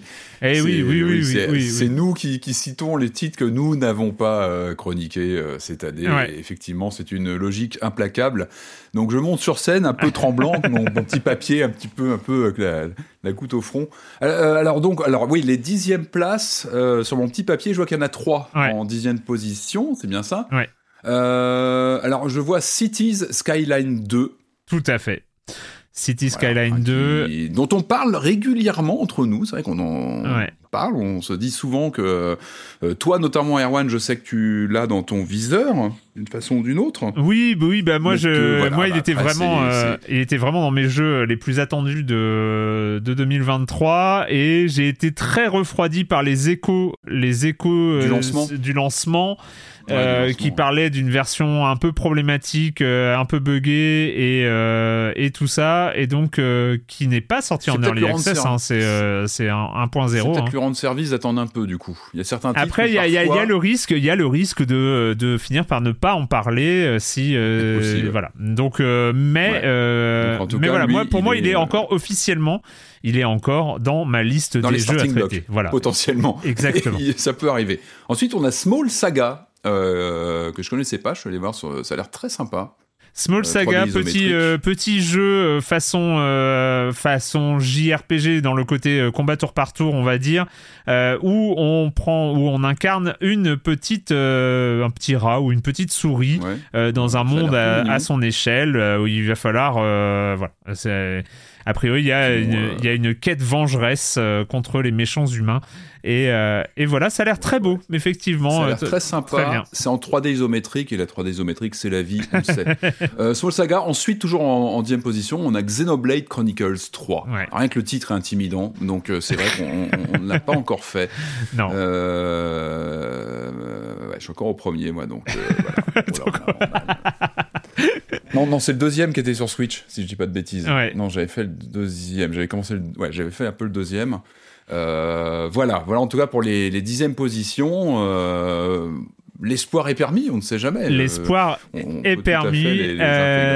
l'espoir est permis. L'espoir est permis pour le celui qui arrive ensuite, puisqu'il s'agit de Warhammer 40 000 Rogue Trader, jeu sorti le 7 décembre, donc vraiment qui est encore qui est encore dans la fenêtre de tir, tout à fait acceptable.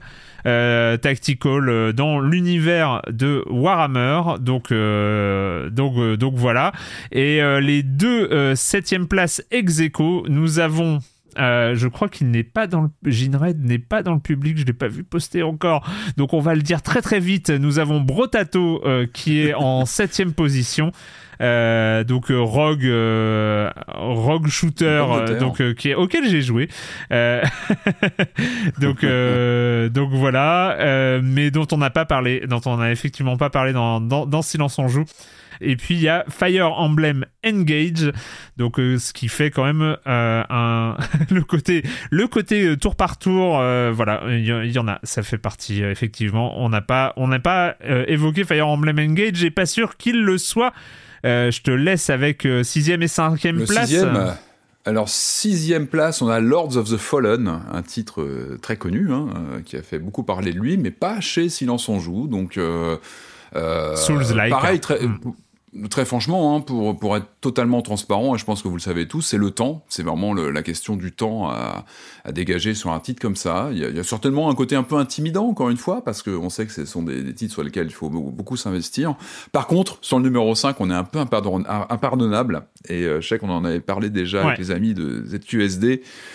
Je vais le dire tout doucement parce que c'est un, un, peu gênant. C'est Blasphemous 2. C'est vrai qu'on ne l'a pas du tout traité. Euh... C'est alors pour euh, parce que je, je, je, je, vais jouer le rôle de l'avocat de la défense quand même. Euh, bon, Lords of the, Lords of the Fallen. Moi, j'avoue que c'est euh, c'était on était vraiment dans la catégorie des Souls-like et les échos que j'en avais lus, moi me me facile, enfin me faisait pas, euh, me donnait pas envie. Il y a un, un Souls-like qui arrive plus, qui va arriver plus haut. lui, bon, peut-être. Ouais. Mais mais Lords of the Fallen, euh, franchement, euh, j'assume de mon côté en tout cas.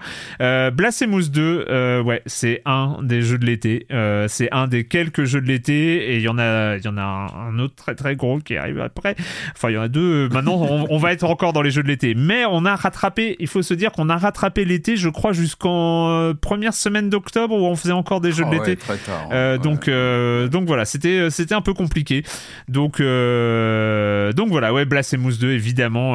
je euh, ah mais c'est gênant, c'est gênant bah, Blasphemous 2 parce que très franchement moi dès que t'as des voilà t'es en dîner, il y a le moment où on parle de Blasphemous 2, tu baisses les yeux, tu non non mais c'est gênant, c'est vrai que c'est gênant qu'on l'ait pas traité et je pense qu'on ouais, on a loupé un gros morceau. Ça c'est clair quand on en discute, je, je sens que ouais on a un angle mort. Mais c'est bien aussi les angles morts. Les angles morts n'attendent qu'une chose, c'est d'être remplis et qu'on se penche dessus un jour. Peut-être que ce sera en civil, hein, peut-être qu'on le traitera pas forcément dans Silence on joue, mais moi je sais que c'est un jeu que j'ai dans mon listing à faire un jour. C'est clair. C'est clair. Euh, trois, non quatrième, quatrième position. Euh, on parlait des des Souls-like, mais là c'est le euh, dernier jeu de From Software, Armored Core Fires of Rubicon, Armored Core 6. Euh, voilà, les gros robots qui se mettent sur la gueule. Euh, voilà, moi j'avoue, j'avoue que c'était, c'est vraiment pas euh, les mechas, c'est vraiment pas ma cam. Donc, donc voilà, on a un peu fait l'impasse sur Armored Core, même si voilà, faire l'impasse sur un From Software, c'est un peu, c'est un peu du blasphème hein, en soi, mais mais voilà. Bon après Blasphemous, ça va, on est, on est sur une ligne clairement assumée. Mais euh, ouais, ouais. Troisième place, Patrick. Euh, The Talos Principle 2. Ouais. Euh, ouais. Que dire on n'a pas fait, je, je ne l'ai pas fait. je ne sais, alors j'ai plus sa date de sortie en tête, mais je crois qu'il est sorti en plein, en plein boom de, de lancement de fin d'année. J'ai peut-être une énorme bêtise, non? Ou alors, euh, il me semble qu'il était. Euh, je vérifie en même temps. Euh, je cherche pas une excuse, hein. c'est pas ça du tout. Non, hein. moi, il est, il est, il est installé. Euh, moi, j'avoue, il est encore installé sur. il est installé, sur, Mon, sur, Mon, PC. Donc, il fait encore. Moi, c'est. Ouais, 2 novembre. Ouais, bah c'est ouais, ce que je vois. Sortie de début novembre. C'est vrai que c'est pas la période la plus simple, surtout cette année. C'est vrai qu'il y avait quand même beaucoup, beaucoup de sorties. Euh, voilà, donc euh, après, on peut pas être exhaustif non plus. Et c'est vrai que c'est pareil. Encore une fois, c'est un type de jeu qui demande pas mal de temps, et ça va être le cas pour le prochain que j'ai sur mon disque dur. Ah Il toi, moi non. moi. Moi non. Euh, Moi, si, il Lies est of sur mon P, disque dur.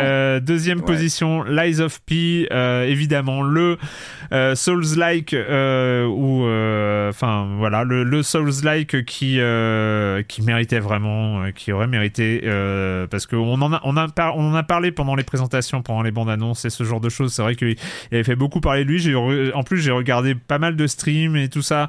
Euh, mais bon, euh, peut-être. euh, on n'a pas, on n'a pas forcément d'excuses et en même temps, on n'a pas forcément à en avoir. Mais, mais Non, voilà. mais c'est- vrai que j'avais, j'étais assez euh, dubitatif et c'est vrai que tout ce que j'ai lu dessus, tout ce que j'ai entendu m'a donné envie de m'y mettre. Euh, donc il est installé, il attend. Euh, mais ça m'a, enfin, je vois la communauté autour donne plutôt envie. Enfin, ce que je, ce que, ce qui ressort, c'est que il vaut le coup de s'investir. Il vaut le coup de tenter, euh, de tenter le coup et de. Puis l'univers, quoi. Il a un cachet, il a une ambiance. Ouais. euh, euh, après, c'est vrai qu'il est sur un segment quand même très difficile. euh, euh, bon. Ouais. En tout cas, il a de la personnalité. Ça, je trouve que c'est important. Donc, euh, moi, je, je- je vais lui donner sa chance. Ce sera, peut-être un de mes jeux de 2024. Ça marche comme ça aussi. Parfois, des jeux, on les découvre un petit peu en décalé. Euh, Et en cas, voilà. première position, en première position de ce classement, et j'aurais presque envie de promettre que du coup on va en parler parce que lui, ça fait tellement longtemps. Ça fait tellement longtemps. C'est aussi un jeu de l'été. Euh, c'est aussi un jeu de l'été. L'été était problématique quand même. Euh, donc euh, JRPG, vous avez sans doute deviné de quel jeu on parle. C'est Sea of Stars. Donc, donc voilà. Euh, sans promettre tout à fait qu'on va en parler, euh, je l'ai installé. Voilà. Donc, euh, je, me suis, je l'ai vu en tête de ce classement et, et je me suis dit symboliquement, symboliquement, il fallait, il fallait que, que ce classement euh, serve à quelque chose euh, aussi, peut-être. Et donc, euh, même si euh, il y a encore plein de jeux qui ont été en tête de ce classement euh, qui ne sont toujours pas chroniqués dans Silence on joue, mais pourquoi pas un Sea of Stars en, en début 2024. Ah oui, installé comme Dwarf Fortress. Eh, Dwarf Fortress, j'ai beaucoup joué en plus. hein. J'ai quelques, quelques dizaines d'heures euh, derrière moi, mais euh, je me, je sais pas, 10 heures, je sais pas, 15 heures de Dwarf Fortress, ça donne pas l'impression d'avoir euh, la capacité d'en parler. Alors que peut-être que Sea of Stars, ce sera, ce sera la même chose. Le classement avait été très utile pour Dwarf Fortress. Oui, je vois, je, je vois votre, votre côté sarcastique, cher, cher membre du Discord. Mais voilà, Sea of Stars, premier, premier jeu dans la catégorie des jeux 2023 qui n'ont pas été chroniqués dans Silence on joue et qui devraient l'être.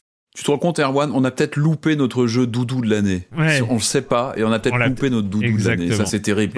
C'est terrifiant. C'est- Donc, terrible. faut tous les essayer vite.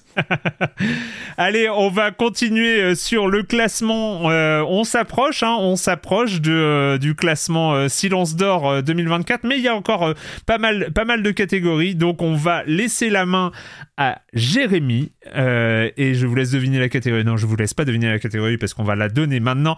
Jérémy, c'est à toi pour le meilleur jeu de société 2023 selon le Discord de Silence joue. Ouais, parce que c'est pas parce que ça n'a pas été chroniqué dans Silence on joue qu'on n'y a pas joué, c'est vrai. Et donc on peut pas parler de tous les jeux de société. Euh, et euh, mais j'avoue que la liste a été très longue quand j'ai vu ce dont, enfin, la liste complète Hmm. de tous les jeux qui ont été joués par la communauté, euh, c'est fou. C'est-à-dire qu'on a une vraie communauté de, de- de jeux de société dans un silence on joue, euh, une vraie communauté de connaisseurs. Bon, le top, euh, il n'est pas, mais euh, la communauté, elle connaît plein de jeux. En tout cas.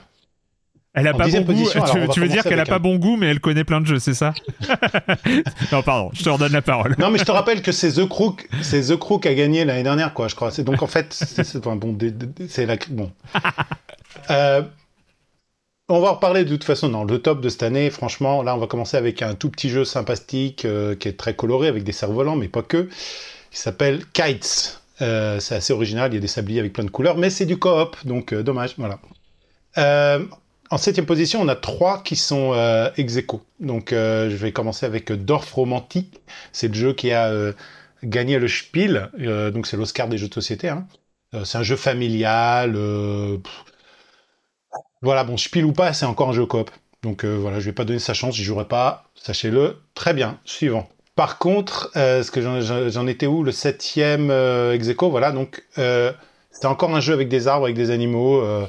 Celui-là, je risque de le chroniquer aussi bientôt avec euh, voilà des, des, des- oiseaux dans des branches. Ça s'appelle Forêt Mixte. Son nom en anglais, c'est Forest Shuttle. Moi, je l'ai en anglais. Euh, en troisième et le troisième jeu en septième position. Alors lui, je lui en ai parlé. C'est That's Not a Hat. Euh, ça aurait pu mettre mon top 1 cette année, je vous l'avoue, parce que l'expérience, elle est folle. C'est rarissime des jeux à ce point universel. Tu le sors spontanément dans une, dans une réunion de famille, alors que les gens sont même pas dans le mood pour jouer. Euh, ben, ils vont trouver une chaise et direct tu démarres. Euh, 10 secondes de règles, c'est un plaisir immédiat. C'est une tuerie. Achetez That's Not a Hat. Si vous connaissez pas ce jeu, euh, c'est un- c'est une invention folle. Euh, en cinquième position, alors là aussi, ex aequo, il y en a deux. Euh, c'est un jeu que tu connais, Erwan, parce qu'on y a joué ensemble. Euh, c'est Focus. Oui, tout à fait. C'est un. Voilà. On y a joué sur une petite table d'un resto parisien. euh, Ça, ça se joue hein, facilement. Ouais. Euh, c'est un jeu à deux joueurs. Euh, le concept de voilà de, de Codenames Picture, mais en super simplifié avec euh, euh, avec des images un peu thématisées, tout très très sympa, tout petit jeu. En cinquième aussi, on a Sea Salt and Pepper, dont on a parlé de nombreuses fois. Il y a une chronique. c'est un petit jeu de cartes de, Bruno Catala et, de, Théo Rivière. Voilà, il en parle un petit peu dans son entretien, hein, l'entretien que j'ai eu avec lui. Euh, vous savez, il y, a un, dans, dans- il y a un flux de podcast dédié euh, Silence on joue la de fait. société. Euh, en exclusivité, il y a un entretien. euh. En quatrième, c'est un jeu encore de la nature, des biomes, de la géologie. Là aussi, il y a des animaux. C'est Earth, c'est un Kickstarter qui a levé plus de- d'un demi-million d'euros, dont j'ai pas, pas eu l'occasion de le jouer. Par contre, le top 3, euh, c'est que des jeux qui ont été euh, chroniqués. Euh, le- en troisième position, on a Turing Machine.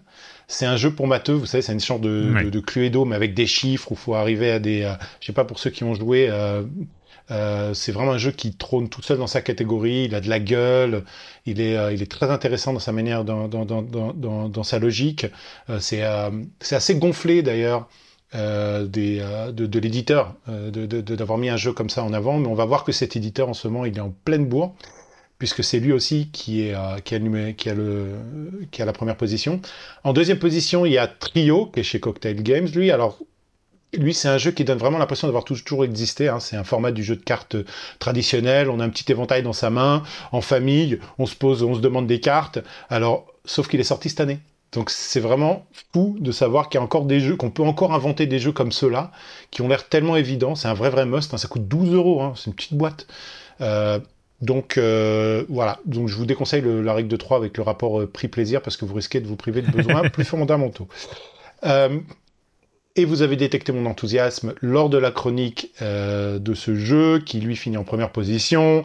Un jeu à deux joueurs coop, mais vous avez compris que dès qu'on fait du bien, qu'on le fait bien et qu'on le prend dans le bon angle, bah, le coop ça fonctionne très bien, en particulier à deux joueurs, et ça peut être très très très amusant, très très bien réalisé.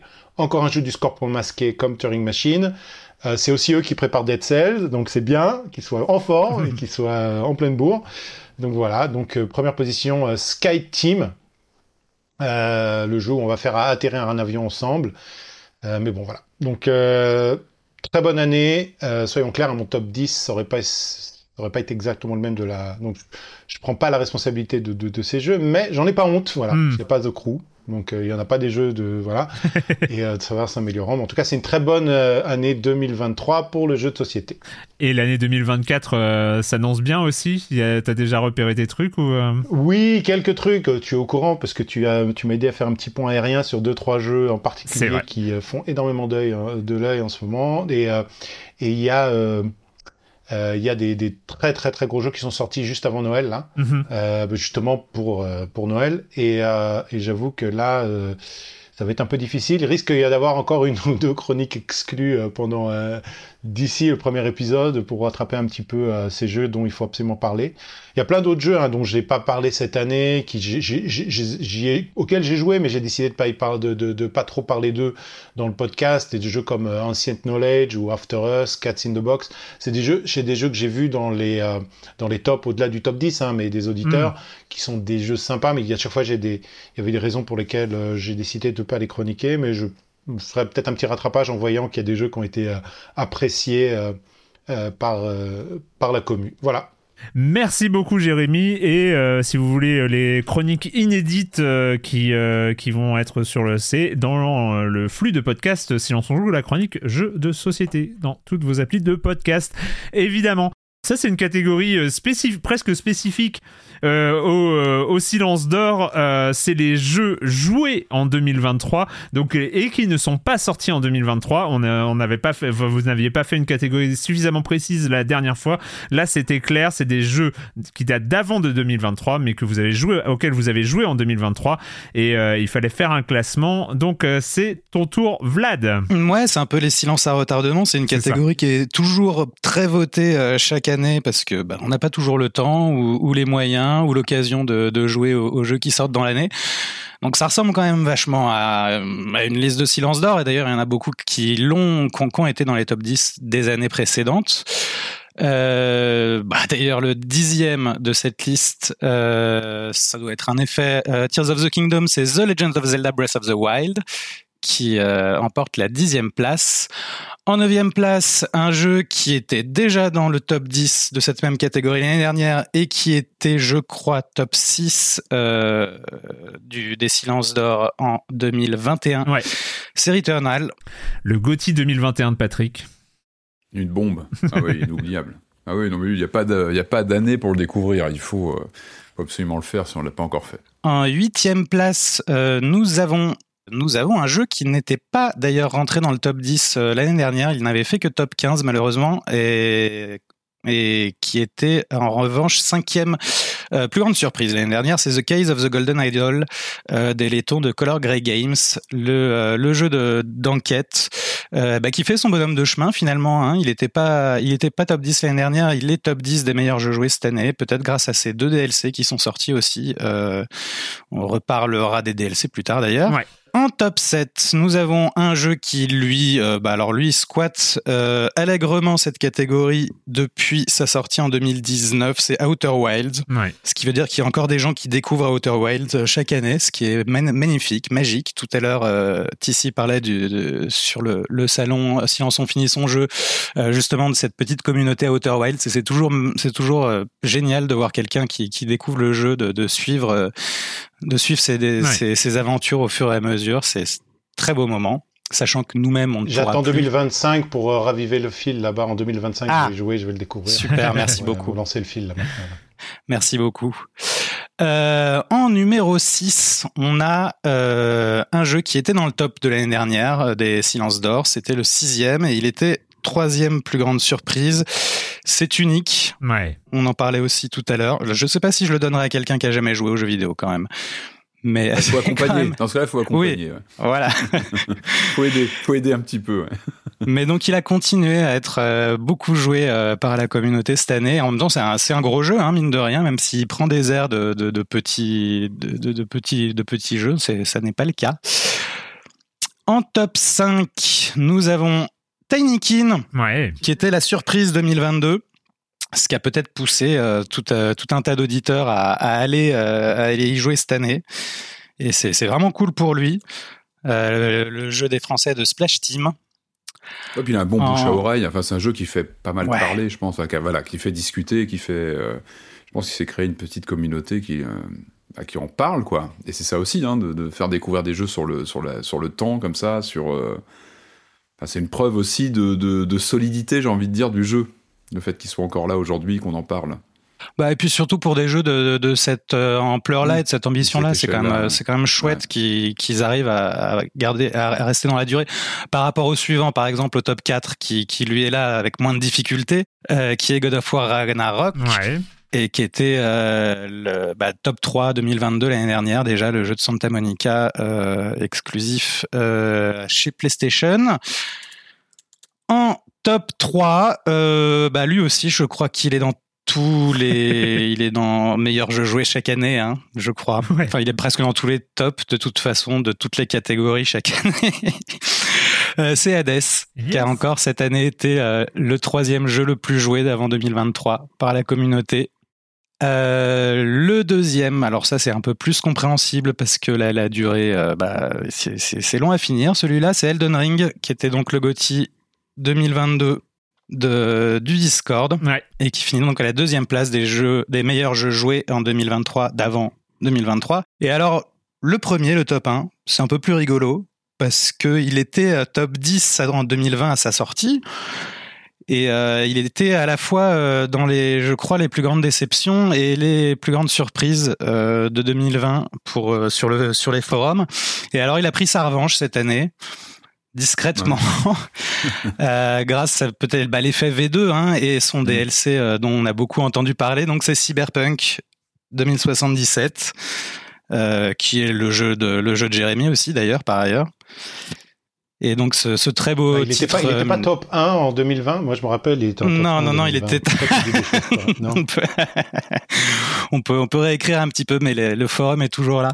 Euh, et donc voilà, il a un peu, euh, il, un voilà, il a peu pris sa Starfield en revanche. 2025. Hein. C'est c'est un peu le Starfield de 2025, quoi. C'est- Ah, ça, tu- je te laisserai en parler tout à l'heure.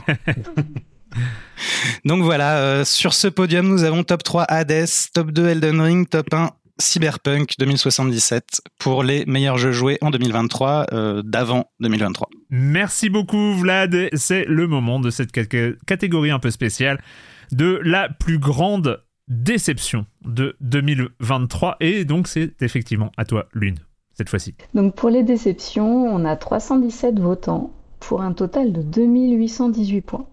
Donc vous avez été très déçus cette année par certains jeux, Euh, par 136 jeux euh, plus précisément qui ont été cités, mais euh, seulement 15 jeux ont recueilli plus de 1% des voix.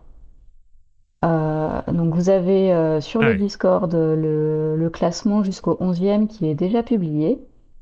Et donc on va voir ensemble le- les 10 premiers. Ces jeux, ils ont beaucoup de, de points communs. La plupart sont des jeux pour lesquels il y a eu beaucoup de trailers. Euh, sinon, c'est euh, des suites d'un jeu à succès. C'est euh, des licences cinéma qui sont adaptées.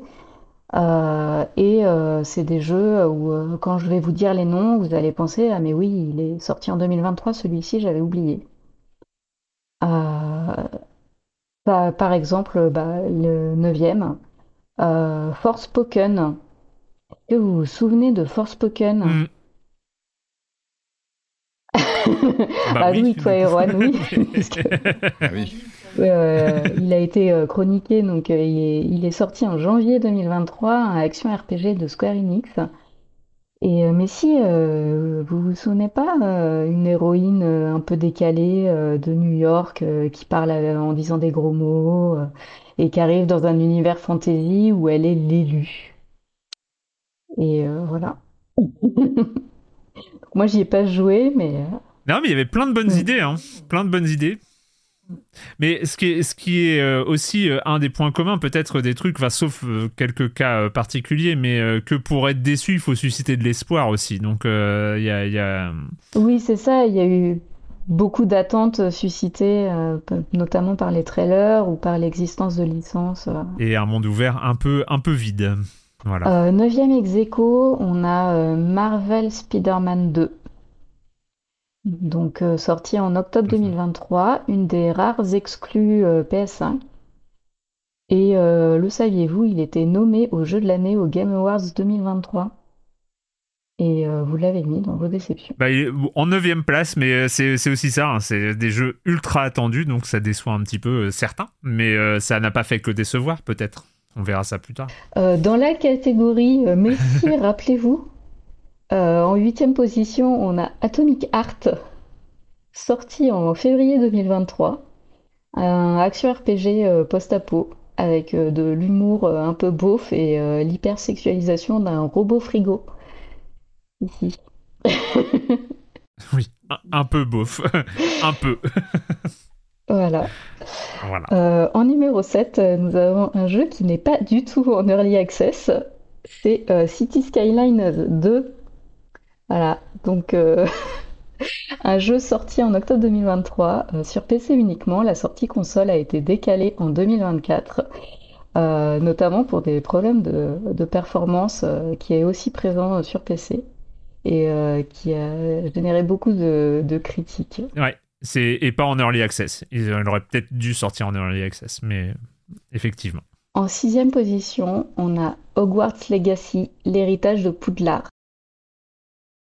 Euh, j'ai pas grand chose à en dire. C'est l'univers de Harry Potter. J'ai l'impression qu'il est, il a été beaucoup acheté et euh, les fans y jouent beaucoup.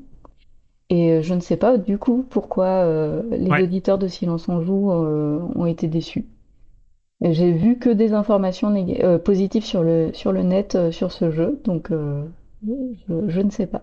Ben, principalement parce qu'il est très très beau, mais en fait tu peux interagir avec rien du tout. quoi. C'est un musée, donc ça plaît aux gens qui offrent des cadeaux, qui rentrent pas vraiment trop dans le détail, mais ceux qui ont l'habitude des jeux un peu plus, on va dire, euh, un peu plus euh, sophistiqués, euh, on voit tout de suite que c'est du carton plat, enfin c'est du carton pâte autour. quoi. Ouais, je suis assez d'accord. C'est moi au-delà, mais on en a parlé, hein, je vais pas refaire l'émission, mais c'est au-delà de au-delà de la polémique avec laquelle il est sorti, c'est pas du tout le sujet euh, euh, là, à la fin de l'année, euh, enfin pour faire le bilan de l'année, mais c'était c'était vraiment ça, c'était une sorte de promesse, une beauté, esthétiquement c'était fou, et puis puis un contenu ludique que moi, en tout cas, j'avais vraiment pas trouvé à la hauteur. Mais ce que tu dis est vrai aussi. Euh, l'une, c'est que les, euh, les fans euh, de l'univers d'Harry Potter s'éclatent. Marius nous parle régulièrement de ces filles qui ont plié le jeu dans, dans tous les sens. Et, et voilà, donc c'est, c'est un jeu qui a aussi des capacités de plaire beaucoup en termes de fanservice. Quoi. En cinquième position, on a The Legends of Zelda Tears of the Kingdom. Euh, donc, euh, bah forcément, quand on est un jeu qui était beaucoup attendu, une suite d'un opus qui a eu énormément de succès et euh, des évolutions qui vont aller dans un sens qui finalement était pas forcément attendu, bah forcément, ça, ça a pu décevoir, décevoir des gens. Tout à fait. En quatrième, on a Redfall un FPS de Arkane Austin sorti en mai 2023. Euh, je suis allée voir la, fiche Steam, euh, il y a 35% d'évaluation positive. C'est une catastrophe. Mhm. ouais. Voilà. Donc il a recueilli auprès des auditeurs 179 euh, points, 6,4% des voix. Ouais. Grosse, gros fail d'Arkane Austin, mais qui a été reconnu comme tel. Hein. Et le podium de ces déceptions en troisième position, on a Diablo 4. Donc euh, la suite euh, de Hack Slash de Blizzard, sortie en juin 2023. Euh, il y a eu beaucoup de critiques après des équilibrages faits en, cours, en cours de saison 1. La saison 2 est en cours, il y a des mises à jour de prévues. Le jeu va évoluer, un peu peut-être comme euh, Diablo 2, Diablo 3, qui ont révélé finalement leur, leur plein potentiel euh, après euh, des contenus ajoutés plus tard. Donc on ne sait jamais. Peut-être qu'il sera dans les tops de jeux pré-2023, joués en 2024. Sait-on jamais. Sait-on jamais. Un petit, Une petite anecdote sympathique, c'est une petite anecdote, c'est de voir en fait la communauté qui avait quitté Diablo Immortals pour aller à Diablo 4 en disant au revoir à tout le monde, euh, c'était super, Adieu. tous les joueurs sont partis, ça nous a permis de... Hein. Et puis, au bout de deux mois, ils sont tous revenus. Ils ont dit, bon, un Diablo 4, c'est pas pour nous, euh, il n'y a aucune, euh, aucun moyen de vraiment de développer des stratégies poussées, des, une communauté, etc. Ils sont tous revenus sur Diablo Immortals. Donc c'est vraiment une... on va dire, c'est vraiment quelque chose qui est très marquant, c'est de voir à quel point aujourd'hui la communauté a quitté Diablo 4, pour le moment en tout cas, euh, pour revenir sur Diablo Immortal, vraiment. En deuxième position, on a euh, Final Fantasy XVI avec 10,7% euh, de voix, 302 points. Mhm. Donc RPG sorti en juin 2023. Clivant. comme c'est une PS5, je n'ai rien à en dire. Ouais. Bon, on, en, on en a déjà beaucoup dit. voilà. RPG, enfin qui, qui souffre peut-être de de ses quêtes secondaires, de son système de combat qui a un peu désarçonné euh, une partie de la communauté et euh, de euh, de voilà de, de toutes les attentes aussi. en fait, c'est aussi ça, c'est toutes les attentes que suscite un jeu. Est-ce que un Final Fantasy canon peut échapper à la catégorie déception de l'année, sachant qu'il y aura forcément des déçus s'ils changent quelque chose et ils sont obligés de changer des trucs. Donc donc voilà. Mais bon, moi je fais partie des gens qui ont été euh, finalement déçus du jeu. Mais bon, voilà. Et en première position, suspense, En première insoutenable. position, le suspense est insoutenable. Près de 25% des points attribués, 698 points pour un seul jeu. Euh, sur le Discord de Silence on Joue, c'est 566 messages dans le fil dédié au jeu, avec euh, beaucoup d'avis. Il y a les optimistes euh, qui pensent que la commu a fait, va faire des modes et que ça sera bien. Euh, les réalistes, ceux qui ont voté euh, pour dans Plaisir coupable, je sais que ça a plein de défauts, mais je m'y amuse bien. Et puis les blasés, vous attendiez quoi de Bethesda au juste? Et bien sûr, c'est Starfield. Starfield, Voilà. Starfield euh, qui repart Jérémy. avec la déception de l'année. Euh, je pense que euh, Jérémy, c'est là où il faut. euh, Ouais, non. Bon, alors évidemment, moi je les saurais à, fond et tout, mais vous, c'est quoi un RPG Un RPG, c'est une plateforme. Si vous savez pas faire jouer votre imagination, alors jouez pas au RPG en fait. C'est-à-dire que, les- oui, c'est rigide. euh, non, bon. C'est vrai que ça donne un petit peu l'impression de jouer à un espèce de remake de jeu, euh, de, de jeu rétro en fait, parce qu'ils ils ont pas avancé depuis euh, depuis Fallout et depuis euh, Skyrim. On est dans les mêmes mécaniques, on est tout pareil. Mais rien que l'éditeur de vaisseau, je l'aurais mis dans, sur mon podium de l'année. C'est-à-dire que il y a plein de choses à l'intérieur de jeu. Non, franchement, j'ai passé mais des, mais des dizaines d'heures à farmer des petites pi- des, des, des, des matériaux pour avoir des et puis euh, et puis trouver des pièces de vaisseau et me balader dans les dans et si tu le fais d'ailleurs sans euh, sans internet, sans Solus, sans rien du tout.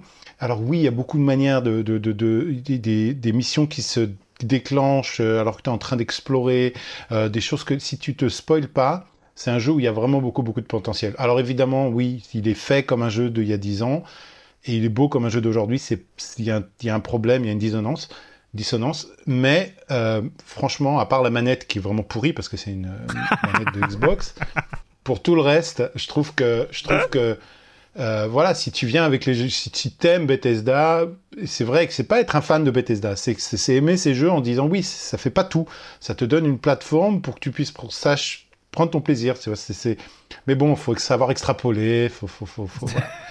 Euh, Il faut avoir des voilà, qualités que, les votants n'ont pas, hein, c'est ça. hein. que beaucoup de gens n'ont pas. Oui. non, mais non, mais bien sûr, mais évidemment, on peut, faut être, faut avoir euh, de la- dans les yeux pour pour pas voir tous ses défauts, quoi. C'est évident. Mais c'est mon top 2 de l'année. euh, C'est évident. C'est un jeu. Bon, il est 5 leads en dessous du du top 1, donc évidemment, il y a, ça, ça Ouais. fait pas débat. Mais euh, mais c'est un jeu qui, franchement, peut être apprécié. Euh, si t'aimes les bugs, euh, voilà. Il n'y a pas de souci. bah écoute, merci Jérémy, mais on a, on a le droit d'aimer. De toute façon, on ne juge pas, on ne- on- personne ne juge. Si on juge les jeux, coupable, on juge pas Ouais, on les juge pas, on fait un top des déceptions de l'année, mais on juge pas. Hein. Oui, on fait un top Non, 2023 on, des on- déceptions. on peut juge juger, pas. on juge les jeux, on ne juge pas la façon dont les gens jouent. C'est ça la, la- la- la différence. Et on va, on va terminer par euh, no- euh, très logiquement, euh, très logiquement après les déceptions, il y a la catégorie euh, sœur des déceptions, euh, c'est le plus positive. Euh, il reste encore et on, il reste trois catégories avant d'arriver au silence d'or. Donc euh, après les déceptions, c'est le moment cette fois-ci en positif, des plus grandes surprises de 2023. Et c'est toi, Vlad, qui va t'en occuper. Mais oui, tout à fait. Et vous avez été euh, 850, je crois, euh, votés pour ces... Non, pas 850 du tout, ça doit être 850 votes. Pour ces plus grandes surprises. Euh, donc vous avez été plus surpris que déçus, je crois. En dixième place, ex aequo, on a deux ex aequo. On a Robocop Rock City et euh, Storyteller, deux jeux qui n'ont absolument rien à voir. Euh, Storyteller, par ailleurs, ça- 12 ans de 12 ans de- de- d'accouchement je crois pour le jeu Ouais. donc euh, enfin moi c'était une de mes plus grandes attentes depuis longtemps donc euh, je pouvais pas trop le mettre en surprise mais c'est chouette de le voir là Euh, D'ailleurs, c'est un très chouette top, je crois, dans son ensemble. En neuvième place, alors ça, effectivement, peut-être que on l'avait pas forcément vu venir. Hmm. Il- voilà. C'est Super Mario Bros. Wonder. Euh, peut-être dans la catégorie surpris d'avoir été surpris. C'est ça. ouais, ouais, c'est, ouais, vraiment ça. ouais. Euh, en huitième place, bon bah là, euh, je suis désolé pour vous, hein, mais euh, c'est Sea of Stars. No comment. Ouais. Donc euh, de, de, de sabotage, euh, le préquel de The Messenger euh, en RPG. Euh, alors les septième et sixième c'est rigolo puisque c'est deux jeux euh, qui n'ont euh, rien à voir à l'origine si ce n'est la catégorie jeu de pêche, mais qui ont réussi à se faire un petit un cheminement commun finalement cette année. Le septième c'est Dredge et le sixième c'est Dave the Diver. Dave the Diver qui a donc un DLC Dredge depuis cette fin d'année mi- mi- mi-décembre. Euh, moi, j'ai été très content de le voir, euh, ce Dave the Diver, dans, dans ce top, Mm. euh, tellement il est généreux et riche. Et dès qu'on a l'impression d'en avoir fait le tour, il nous offre quelque chose de nouveau. Ça a été un, un- un beau moment. Alors en top 5, c'est un peu triché, hein, je trouve quand même. Cheat. Ouais, il était, je crois qu'il était, c'est ça, il était 14e des plus grandes attentes 2023. Donc, quand même, le retrouver en top 5 de, des, des plus grandes était- surprises. Attends, je suis désolé, Vlad. Il était que 14e. Oui, c'est vrai. C'est vrai. C'est, à, à ce niveau-là, c'est fou. C'est vrai. C'est vrai qu'on en est- on attendait peut-être pas tant. Et donc, c'est, euh, bah, c'est Baldur's Gate 3, figurez-vous. On en reparlera. Et euh, ouais, probablement. Euh, donc, euh, qui ah oui, voilà. Là, on, on passe les 5%. C'est beaucoup plus dilué les, les surprises que les que les déceptions. Donc là, on passe la barre des, des 5% de, de vote. Mais donc, ça fait quand même 170 votes quasiment pour Baldur's Gate 3. En quatrième position, donc on a Jusant de Dontnod. Euh, je pense qu'effectivement, peu de gens l'avaient euh, dans, dans la radar, forcément. Ah bah Euh, personne, on savait pas que ça allait sortir. Voilà. Enfin, en vrai, ils ont balancé une bande-annonce, ils ont balancé le jeu de une démo d'abord. Ouais, je crois qu'ils ont balancé, Mhm. ils ont présenté le jeu, la démo était directe après et le jeu sortait trois semaines plus tard ou un truc comme ça. Enfin, c'était, ça a été rapide. hein. En troisième position, on a Hi-Fi Rush. Hi-Fi Rush. Encore une euh, très, bah oui, une très jolie surprise euh, de cette année, mais elle, enfin, le, le top 3, il est, il est bien. Hein. Je, je sais pas ce que vous en pensez. Donc, euh, de Tango Gameworks, en seconde position, on en a déjà parlé également. euh, on atteint 258 votes. Là, euh, c'est Cocoon. Ouais. Euh, le, le puzzle game de, de géométrique interactive de, de Jeppe Carlsen et euh, bah, de tous les anciens de Playdead, euh, Limbo et euh, euh, qui l'ont suivi pour aller faire euh, ce, nouveau studio. Et la première place, on en a également parlé. Il lui reçoit 10% du total des, votes exprimés pour les surprises de cette année. C'est Chant of Zenar du studio toulousain Rendisk qui est effectivement bah, euh, un, un, un jeu euh, qu'on qu'on pouvait pas, euh, bah, qu'on n'attendait pas du tout, Ouais. qui, qui propose alors pas le gameplay le plus innovant qu'on puisse avoir, mais un mélange entre ce, ce, ce jeu, ce jeu d'énigmes, ce, ce- des, une DA très très jolie et puis pareil une, une, une certaine générosité. On s'attend pas forcément à l'ampleur que, que va avoir le jeu quand on le commence. On se dit tiens qu'est-ce que c'est que ce petit truc? Et puis au bout d'un moment il, il éclot un peu comme euh, comme une, grande fleur. Et euh, ouais, ça a été un très beau moment ce, ce Chant of Scénar pour moi en tout cas cette année. C'est clair. Belle première place pour les meilleures surprises de l'année 2023. Chance of Scénar, un beau podium. euh, Hi-Fi Rush, Cocoon, Chance of Scénar. Et puis, bah, dernière catégorie avant les silences d'or. Euh, c'est une catégorie euh, en elle-même. Euh, je pense que les années précédentes, il n'y avait pas forcément une catégorie propre, mais c'est le meilleur early access slash DLC slash remake de 2023 et je te donne la main ici. Alors, pour euh, tout de suite justifier, parce qu'on s'est énormément fait attaquer sur notre choix de séparer, non, j'en rajoute, mais euh, ça a quand même fait discuter et on verra si c'est une séparation euh, qu'on conservera l'an prochain. hein. Vous aurez la- le loisir de nous donner vos suggestions pour l'an prochain euh, en courant d'année. On vous fera un fil exprès pour ça. Mais on s'était rendu compte que euh, bah, y avait avec la dilution, il y avait de la dilution des votes euh, par rapport au DLC, au remake, etc. Par rapport au jeu euh, qui ne se présentaient pas comme tel. Donc cette année, on a voulu leur donner de la visibilité en créant une euh, catégorie à part. et en permettant à, ces jeux qui sont pas qualifiés de jeux en tant que tels de, pouvoir apparaître. Donc, donc voilà pour notre justification. Après, euh, on verra si on le conserve ou pas, ça dépendra partiellement de vous. Pour attaquer maintenant le top 10, alors c'est un joli top 10, hein, pas de d'ex En dixième position, on a euh, un rogue avec Dead Cells et son DLC de Return to Castlevania. Ouais. Le, le, crossover euh, que tout le monde attendait mais sans le savoir. qui, a, qui a plutôt bien réussi, hein, si je ne, si je ne m'abuse. Donc, dixième position. En neuvième position, un jeu qui profite peut-être euh, d'un effet de récence. Euh, en tout cas, j'en ai entendu parler euh, plutôt récemment et je suis tombé un petit peu dedans aussi. J'espère que je vais vite pouvoir y rejouer. C'est Lethal Company. un jeu avec sa DA un peu particulière et on verra s'il arrive à, dépasser son statut un peu de, jeu à YouTuber sur l'année prochaine, puisque pour l'instant c'est un early access. Ouais. En huitième position, un remake euh, d'un jeu qui a 10 ans cette année. Euh, Risk of Rain Returns, qui a son petit public hein, au sein du, Discord. Euh, remise au goût d'une formule de rogue qui est encore assez efficace aujourd'hui. En septième position, on repasse sur du RPG avec le DLC Un avenir retrouvé de Xenoblade Chronicles 3. Ah oui. Ah oui. D'accord. Euh, euh, toujours dans mon angle mort, hein, voilà. Voilà, pareil. En sixième position, c'est le retour de, de, Nintendo avec Super Mario RPG. Aussi un de mes angles morts, mais il, il est là. Et on passe dans le top 5. Euh, on continue d'ailleurs sur du RPG. Tout à fait. en cinquième position avec Star Ocean The Second Story R, donc le remaster du deuxième épisode de Star Ocean qui, euh, qui lui est un petit peu plus vieux. Hein. C'est un épisode qui date d'il y a 25 ans. Ça a été fait, je pense, pour les gens du Discord qui n'étaient pas encore nés, même si je me fais pas trop d'illusions sur le fait qu'il y a beaucoup de gens qui n'étaient pas nés sur ce Discord euh, il y a 25 ans. Euh, en quatrième position, si je vous dis Survival Horror, Bon, ça laisse encore des possibilités pour ça, cette Ça laisse beaucoup trop. Allez, si je vous dis euh, qu'il fait plaisir à Patrick et à Julie, ça laisse encore plein de possibilités. ah, ça se réduit quand même. Voilà, mais si je vous dis qu'il est le premier de, de, la série est sorti en 2008, il y a 15 ans, mhm. bon, là vous pouvez en éliminer facilement. C'est Dead Space, le remaster.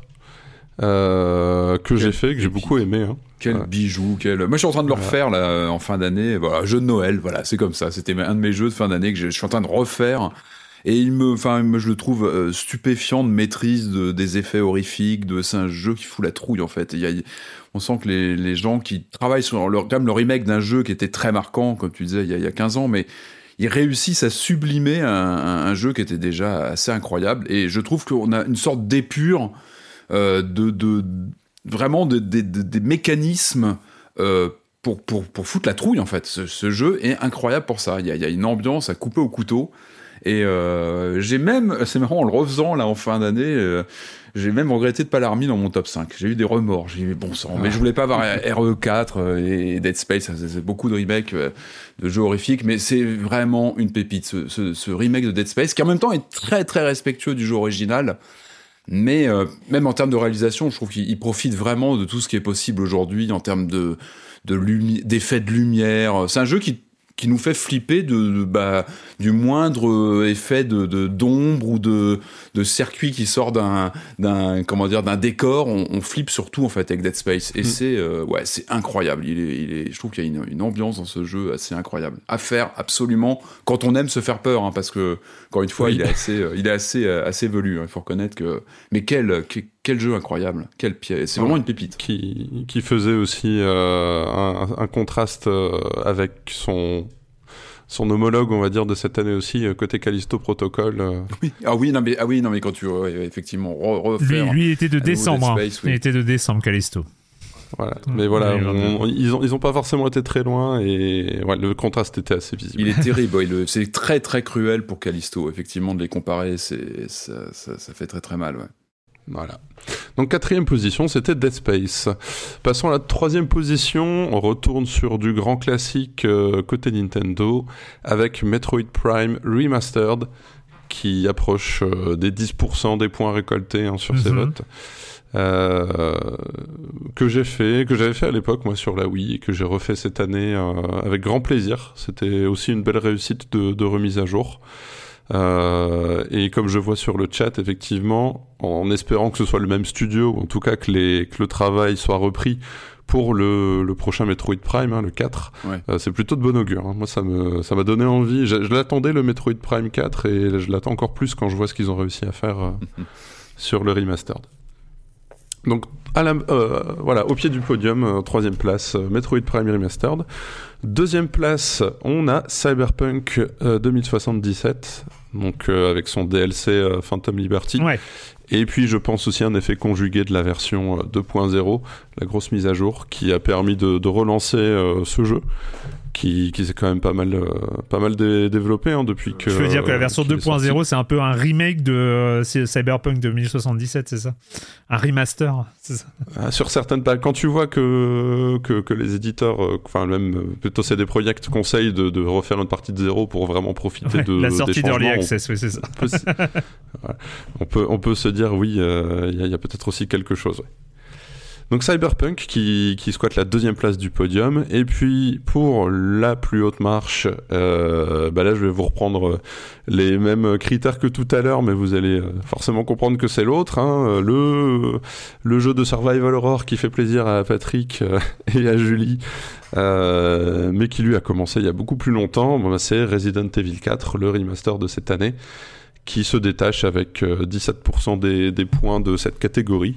Euh, bah oui, hein, une nouvelle take sur ce, une nouvelle approche sur ce, ce Resident Evil, qui a aussi eu droit d'ailleurs à son, son DLC qui a aussi eu l'air d'être plutôt sympathique. Ouais. Donc euh, double combo qui, qui justifie son, sa présence au top du, du meilleur jeu, euh, Early Access, Remaster, DLC, voilà, notre catégorie un peu fourre-tout.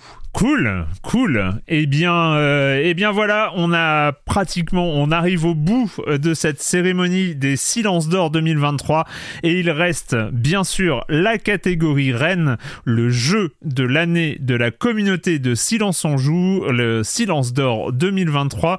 Cher Patrick, euh, c'est à nous, hein, c'est Ouais. à nous. Euh, je vais Euh, commencer, je vais commencer juste. euh, je te laisse la parole après. Je vais commencer parce que c'est quand même un, un classement tellement important. On va, on va parler du top Ouais. 10. Je vais quand même évoquer euh, les, pointures, euh, ceux, qui arrivent juste au-dessus euh, du, du top 10 parce que ça, évidemment, la- l'année, on l'a suffisamment dit, hein, l'année 2023 a été, une, a été une année très chargée en jeux vidéo et donc ceux qui n'ont pas pu faire le rentrer dans le top 10 euh, de euh, 2023 des Silences d'Or. En 15e position, c'est The Cosmic Will Sisterhood, donc qui arrive quand même à la 15e place. Euh, en 14e position, Street Fighter 6. En 13e position, The Wreck. Comme quoi, enfin voilà, au pied du top 10, quoi. C'est vraiment impressionnant. En 12e position, Dredge. Et il n'arrive pas euh, dans le top 10, mais il était dans le top 10 des déceptions, mais il est en 11e place quand même des jeux de l'année. Marvel euh, Spider-Man 2, donc euh, qui arrive en 11e place de ce classement. Donc, voilà. Ah. On, on entame du coup la dixième place. Ouais. Donc avec le suspense hein, qui va bien et tout ça. Quel est le titre qui se place en On n'a pas d'enveloppe à, déchirer, mais ouais. Ça a été une bonne surprise pour pas mal de, de gens. Moi, j'en avais entendu parler un peu en amont parce que c'est vrai qu'il avait fait un petit peu de buzz, je crois, cet été. Et puis, euh, c'était effectivement manette en main, euh, une très bonne surprise. C'est Dave the Diver. Euh, on en a un petit peu discuté déjà tout à l'heure. Le jeu indé, pas indé. c'est ça.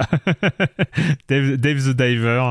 Euh, Ce côté multi, multi-jeu en même temps, Ouais. voilà, pas mal de, de, de, de, de- de séquences de jeux différentes, une complémentarité de séquences de jeux qui, qui, qui, qui embarque. Enfin, c'est ce qu'on avait, euh, on en avait parlé lorsqu'on l'avait chroniqué. Hein, c'est que c'est- il y a vraiment une énergie qui se dégage de ce jeu qui est assez. euh, bah, c'est- il a un côté très attrayant visuellement, même je, trouve très coloré, euh, Ouais. et on tombe vite dedans. En fait, il y, a- il y a vraiment le côté Ah très bah là, pour euh, le coup, sucré. euh, Je serais tenté de dire Qui on fait que- plonge, hein, voilà. on Non. plonge dedans, voilà, sans, jeu de mots euh, capillotracté. En tout cas, ouais, c'était vraiment une surprise, ouais, une très bonne, une très bonne surprise de cette année, ouais, clairement. En neuvième position, et on va pas appeler ça du forcing, mais euh, quand même on va un peu se sentir obligé maintenant. Euh, en neuvième position, un JRPG euh, sorti cet été euh, qui semble vraiment très très bien, qui s'appelle Sea of Stars, qui arrive numéro 9 fameux. du top 10 2023. voilà, bah, j'ai pas beaucoup plus de commentaires, j'en aurai un Ouais. jour, j'en aurai des commentaires En à faire sur Sea of Il Stars. aura fait parler ce soir, ça c'est Ouais, clair. Voilà. En huitième place, euh, on a Hi-Fi Rush, euh, pareil, qui était alors lui qui était sorti, euh, je crois, de façon complètement impromptue. On l'a pas vu venir. Je crois qu'il est sorti directement. Ah bah on l'a pas vu venir. surprises. Non, c'était. oui. Euh, moi, j'étais un peu plus mitigé. Euh, je, le, je le mettrais même pas perso dans mon top 10, mais bon, après, c'est très, très subjectif toujours. Euh, en tout cas, un jeu très coloré, très. euh, J'adore. euh, ouais, qui, est très, qui a une prise en main très arcade dans l'esprit, l'esprit Dreamcast un peu. Oui, c'est ça. C'est ça. Mais voilà, moi, je- voilà, j'étais plus mitigé, mais en tout cas, voilà, il s'est bien classé en huitième Ouais. position. Très bon de jeu, de rythme et combat. euh, plein, de, plein de combos. C'est vraiment hyper agréable. euh, Hyper agréable et très très beau aussi, quand même. Très très beau à, Oui, à- non, à jouer. ah oui, non, mais il a une patine, a- il a quelque chose de très, ouais, de très rétro et en même temps très moderne. Donc c'est, euh, ouais, très En septième, en Ouais. septième position, un jeu lui aussi inattendu, d'ailleurs qui était aussi et qui a fait partie des surprises de l'année, c'est Jusant. Jusant, donc euh, production, euh, une des, une des des deux euh, sorties de Dontnod euh, cette année, dont on attendait des nouvelles après une année quasi blanche, je crois, en 2022. Euh, donc, euh, donc voilà, Dontnod qui Harmony, revient. Harmony, mais c'était l'année dernière, non non, non, Harmony, c'est les deux jeux, deux jeux de, Ouais, là de. Dontnod avec Harmony, mais lui, il est pas dans les classements.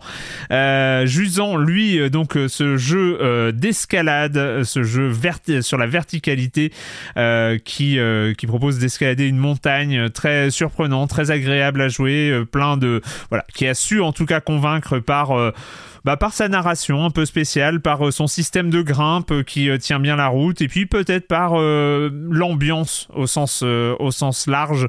En tout cas, bravo bravo Dontnod que qui a quand même voilà qui on peut dire un- qui sort un peu des du modèle de de ce de Dontnod voilà qui était très sur les jeux narratifs très bavard euh, avec beaucoup de choses à lire. C'est pas trop euh, le cas dans Jusant. Voilà. Bah, c'est une narration plus expérimentale presque. Enfin, la narration, elle se construit de façon euh, assez différente par Ouais. l'expérience. Et c'est vrai que c'est un Et qui est disponible sur le Game. Pass, Ouais. c'est vrai. J'ai oublié de le préciser. Ça, ça, ça, ça, ça ne, ça ne gâche rien.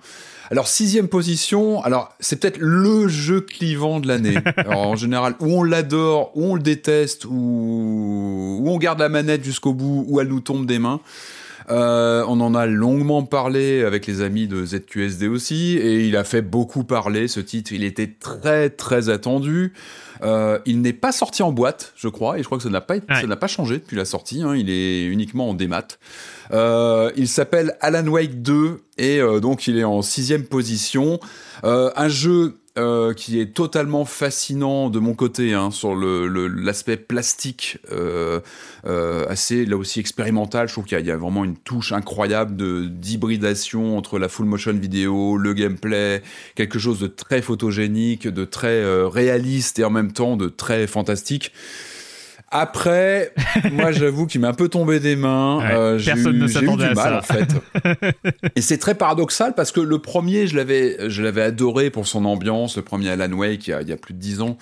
Mais je l'avais critiqué pour son, son gameplay peut-être un petit peu trop arcade, un peu simpliste. On sait que c'est un jeu qui avait une, un développement compliqué, euh, qui avait été retouché dans tous les sens, qui était un petit peu cabossé de partout, euh, et qui était un peu simpliste dans ses mécaniques. Et euh, moi, sur Alan Wake 2, j'ai vraiment ressenti cette, problématique de gameplay qui, vraiment me posait problème. Autant je, je comprends l'admiration absolument incroyable qu'on peut avoir pour le, le côté culotté même du jeu, Alan Wake 2, pour la mise en Ouais. scène, pour le, le, le- visuel, encore une fois, pour même pour ce qu'il veut faire, pour ce pour ce qu'il ose faire en termes de, de, de scénographie, euh, d'imagerie et compagnie. Mais je trouve que le gameplay a du mal à suivre et n'est pas et autant ça pouvait passer sur le premier jeu. Aujourd'hui, ça sur cette suite, ça me ça me pose problème. Donc moi, c'était un peu un de mes rendez-vous manqués cette année. Que vraiment la manette m'est tombée des mains sur des, des, des, passages du jeu où vraiment je, je, je mais un peu pas pour tout le monde parce qu'il atterrit quand même en sixième place, sixième place, en sixième de ce place, top 10. Et voilà, bah, j'y reviendrai sûrement, mais c'est vrai que c'était un peu la douche froide de mon côté parce que là, encore une fois, on en parlait tout à l'heure, il y a des jeux qu'on attend énormément, Ouais, qui, C'est ça. voilà, qui, qui, qui, qui sont inspirants sur, euh, bah, sur la promesse. Et puis, bah, voilà, la rencontre ne se fait pas toujours, mais ça sera peut-être plus tard pour moi. En tout cas, voilà, il s'est bien classé. Patrick, arrête de Euh, critiquer l'avis des auditeurs. Il est tout à fait respectable. mais je le respecte totalement et je le, je le dis d'ailleurs. Je comprends tout à fait qu'on adore Alan Wake 2. Et euh, en tout cas, il est en sixième position, donc un très bon, euh, un très bon classement. Moi, je suis absolument ravi de voir ce jeu en cinquième position parce que euh, il touche à quelque chose de l'ordre de la perfection euh, dans ce qu'il propose. Euh, c'est Cocoon, Cocoon qui arrive en, en, cinquième position, donc par le lead level et game designer qui avait travaillé sur Inside et, et Limbo, donc ancien de Playdead, qui voilà, qui, qui est parti dans un modèle de pur puzzle game, mais muet, encore une fois. Sorte de spécialité qu'il doit avoir de, de, de, de donner, voilà, de faire comprendre euh, par l'image, par l'action, par les interactions, par les, la façon de limiter les interactions dans un, dans, dans un champ, euh, dans, dans, dans un espace donné. Et donc, vu que les interactions sont limitées, on apprend par les interactions. Voilà, un jeu sur l'apprentissage, un jeu sur le puzzle, et euh, voilà, et qui donne des vrais beaux moments, euh, et aussi un jeu très très beau. Euh, en tout cas, voilà, dans ce côté de ce que j'appelle de jeu parfait, c'est euh, c'est un jeu voilà qui euh, dans le- sa proposition euh, est arrivé à- est abouti en fait. Et il est vraiment euh, arrivé au bout de tout ce qu'il voulait faire. Et, euh, et vraiment voilà. Très très euh, très très beau jeu. Et je suis ravi qu'il arrive dans en cinquième position euh, dans euh, ce top 10 de l'année. Cocoon. Alors moi, je pourrais quasiment faire un copier-coller de ton argumentation sur, sur Cocoon, parce que on est sur un jeu qui, qui- qui, pour moi, emploie un petit peu les mêmes ressorts, quelque part, de, de- dans, dans ce rapport qu'il tisse avec le joueur. Je crois qu'on l'a évoqué quasiment dans chaque classement de, de, de cette soirée. C'est Chance of Scénar qui est en quatrième, Yes. euh, qui a été une des révélations de cette année hein, de, de chez Ron Disc. Euh, il, visuellement, il est d'une classe assez incroyable. Et puis surtout, il fait cogiter. Et c'est un de ces jeux qui développe un univers plus grand que ce qui est à l'écran, je trouve. Parlais de ces jeux qui nous font discuter, qui font réfléchir, même une fois l'écran éteint. Et lui, il est de ces jeux-là, je trouve, il y a quelque chose de, de, de- d'atmosphérique dans le rapport Ouais. qu'il, euh, qu'il fait se tisser entre, le, entre lui, le jeu, et, le, et le, le ou les joueurs, parce qu'on peut vraiment y jouer à plusieurs, et puis discuter, et puis... euh, en tout cas, voilà, il, il y a il y a très peu de mots dedans, mais en même temps, il, y, a, énormément de choses qui passent, euh, qui se créent dans cette expérience. En tout cas, il vous a, il vous a touché, vous aussi, euh, puisqu'il est en quatrième position. Et encore une fois, euh, bravo aux développeurs, parce qu'ils ont vraiment formulé une proposition bah, qui, qui, qui laissera des traces et un souvenir. C'est un de ces jeux qu'on n'oublie pas, de toute façon, parce que parce qu'il est tellement marquant, parce qu'il est tellement unique, qu'il va avoir marqué euh, l'année passée et, et plus. Je pense qu'on est Ouais. loin de l'oublier, celui-là. Chance of Scénar en quatrième position, en troisième position, euh, bah. Bonjour, on est encore les boss euh, du jeu de plateforme euh, Super Ouais. Mario Bros Wonder euh, qui euh, voilà a pris peut-être un peu tout le monde de court euh, en termes de en termes de surprise. Est-ce que Nintendo euh, allait réussir à euh, revisiter le plateforme 2D, la plateforme 2D Euh, Ben c'est oui. Euh, la réponse c'est oui. Ils savent encore faire, ils savent encore très bien faire, ils savent même Mhm. s'inspirer et regarder de ce qui, ce qui s'est fait ailleurs depuis, euh, depuis quelques, quelques temps et euh, réussir à en tirer quelque chose pour euh, leur recette à eux. En tout cas, Super Mario est encore en forme. Euh, Moi, je m'attendais, sincèrement, je suis presque surpris. Je suis très content, hein, euh, il le mérite amplement, mais euh, je m'attendais pas à le voir euh, si haut dans le classement. Avant, Mhm. évidemment, les deux monstres de l'année 2023. Voilà, les numéros 1 et numéro 2, Mhm. euh, vous savez qui c'est. Je te laisse euh, le dire le, le deuxième et donc le premier euh, Le sera perdant, évidemment. tu veux dire? Non, c'est pas, Non, le pas le perdant. perdant. Pour moi, c'est un des gagnants. Non, non, c'est pas le perdant, c'est le numéro 2, mais pour moi, c'est un des gagnants de l'année. On en a parlé à sa sortie en mai, si je dis pas de bêtises, hein, longuement, Ouais. dans un, notamment dans un podcast crossover d'anthologie. Moi, c'est un jeu que je re... dans lequel je me suis replongé ces, ces jours-ci. Ah ouais Euh, Oui, il faudrait. Parce que j'ai pu me- voilà, me débloquer un peu de temps, parce que j'avais envie vraiment de- de de, de, de pouvoir complètement le finir. C'est un jeu qui m'a fait acheter deux amiibo. Alors quand même, la vague est passée, mais m'a fait racheter des amiibo. Je lui en veux. Mais bon, je, je suis un bon client. Euh, bah, c'est évidemment euh, Legend of Zelda, Tears of the Kingdom, qui, qui est un jeu... euh, J'étais étonné de le voir tout à l'heure dans les, dans les mauvaises surprises. Après, je peux comprendre aussi, parce que euh, en a aussi parlé. C'est vrai qu'il il fait, il arrive après Breath of the Wild. Donc effectivement, il arrive après un monstre, un monument de jeux vidéo. Mais en même temps, moi, je suis saisi là en, en y étant plongé ces, ces, ces temps-ci à nouveau. C'est le, ce que je ressens, c'est le souffle épique qui est le même qu'on pouvait ressentir en 87 sur le, le jeu original sur NES. C'est incroyable. Le jeu n'a quasiment plus rien à voir avec ce, ce jeu NES euh, d'origine. Ouais. Mais en même temps, je trouve qu'il y a le même souffle épique euh, quand tu joues à ce titre. Il y a quelque chose de, tu te sens aventurier, tu te sens, tu vis un, un truc complètement épique et tu es dans une sorte de bulle quand tu, quand tu joues à un Zelda. Et puis là, évidemment, il y a toute cette, euh, toute cette, euh, comment dire, dimension créativité, assembler des, des éléments entre eux. Mais moi, ce que je retiens vraiment, c'est ça. Dans les jeux Zelda, il y a vraiment un fil rouge qui est toujours là, et je pense que c'est ce qui fait que c'est, euh, il y a une promesse quand on attaque un nouveau Zelda qui, qui jusque-là est toujours euh, respecté. C'est tu vas être le héros d'une aventure ou le héroïne d'une aventure, et tu le ressens. Il y a vraiment quelque chose de grisant. Et euh, c'est c'est un grand, grand jeu. Les musiques, l'ambiance, euh, parfois même le sentiment de solitude. Il y a quelque chose de- dans, le, dans, ce, dans ce Zelda. Il y a une Ouais. mélancolie toujours, je trouve, dans ces jeux. Et c'est c'est un, enfin, c'est un, un jeu gigantesque et euh, bon, qui est en deuxième position, certes, mais, mais qui reste quand même un, un grand mastodonte, mais qui, qui s'incline cette année euh, face à bah, l'une des révélations euh, qu'on a déjà un petit peu évoquées Un petit aussi, point, un, un petit point quand même, euh, juste pour vous parler des, du nombre de voix. Hein, euh, depuis Mhm. euh, le quatrième, en- à la quatrième place, donc Chance of Scénar avait 834 votes. À la troisième place, euh, enfin des points, hein, euh, 5 à 5,7% Points, oui, des euh, voilà, c'est des Ouais. points. Donc 834 points pour euh, Chance of Scénar, 890 pour euh, Super Mario Bros Wonder. Donc euh, c'était vraiment dans un mouchard de poche entre la quatrième et la troisième place. 1917. 1917 Ouais, il y a un gros pour gap, Tears of the Kingdom, donc euh, deux fois plus, plus de deux Bon, fois sachant que plus. le jeu est, est sorti, euh, est sorti il y a un petit peu plus longtemps, donc peut-être plus de gens ont eu le temps d'y jouer aussi. non, ça mais jouer euh, aussi, la- c'est la voilà, c'est aussi euh, peut-être l'évidence qui crée ça. Et pas si loin devant quand même, 1917 Mhm. points donc pour euh, Tears of the Kingdom et avec 2166 points.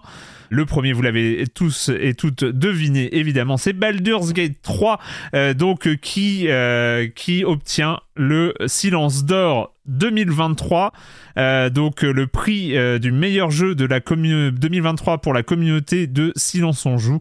Très très serré hein, entre les deux, on le savait, évidemment, euh, deux mastodontes deux qui ont un peu euh, dominé euh, l'année, un peu comme en 2022, il y avait un jeu qui avait dominé l'année.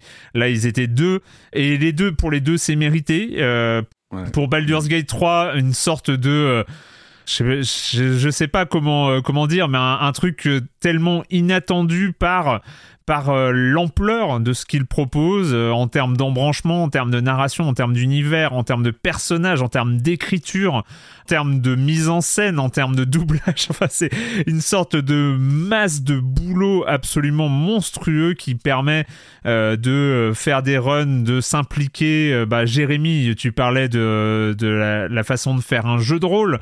Là aussi, finalement, bah, Baldur's Gate 3, euh, tu peux en parler parce que tu en es, je crois, à ton troisième run ou quelque chose dans le genre. Mais euh, c'est euh, c'est un, une sorte de référence absolue de ce que peut proposer un jeu de rôle en 2023. Ouais, puis sur- ce, qui est, ce qui est fou aussi, c'est la manière dont ils, vont, dont ils ont réussi à retransmettre le jeu de rôle lui-même, Donjons et Dragons. Parce que les fans de Donjons et Dragons s'y retrouvent vraiment. C'est-à-dire que tu as vraiment toutes les petites, euh, toutes les petits aspects de mécanique de jeu, les trucs très techniques qui sont, qu'ils ont réussi à faire avaler, même pour les joueurs qui n'ont pas l'habitude des jeux de rôle, euh, vont les utiliser et euh, bon, c'est c'est quelque chose d'absolument hallucinant.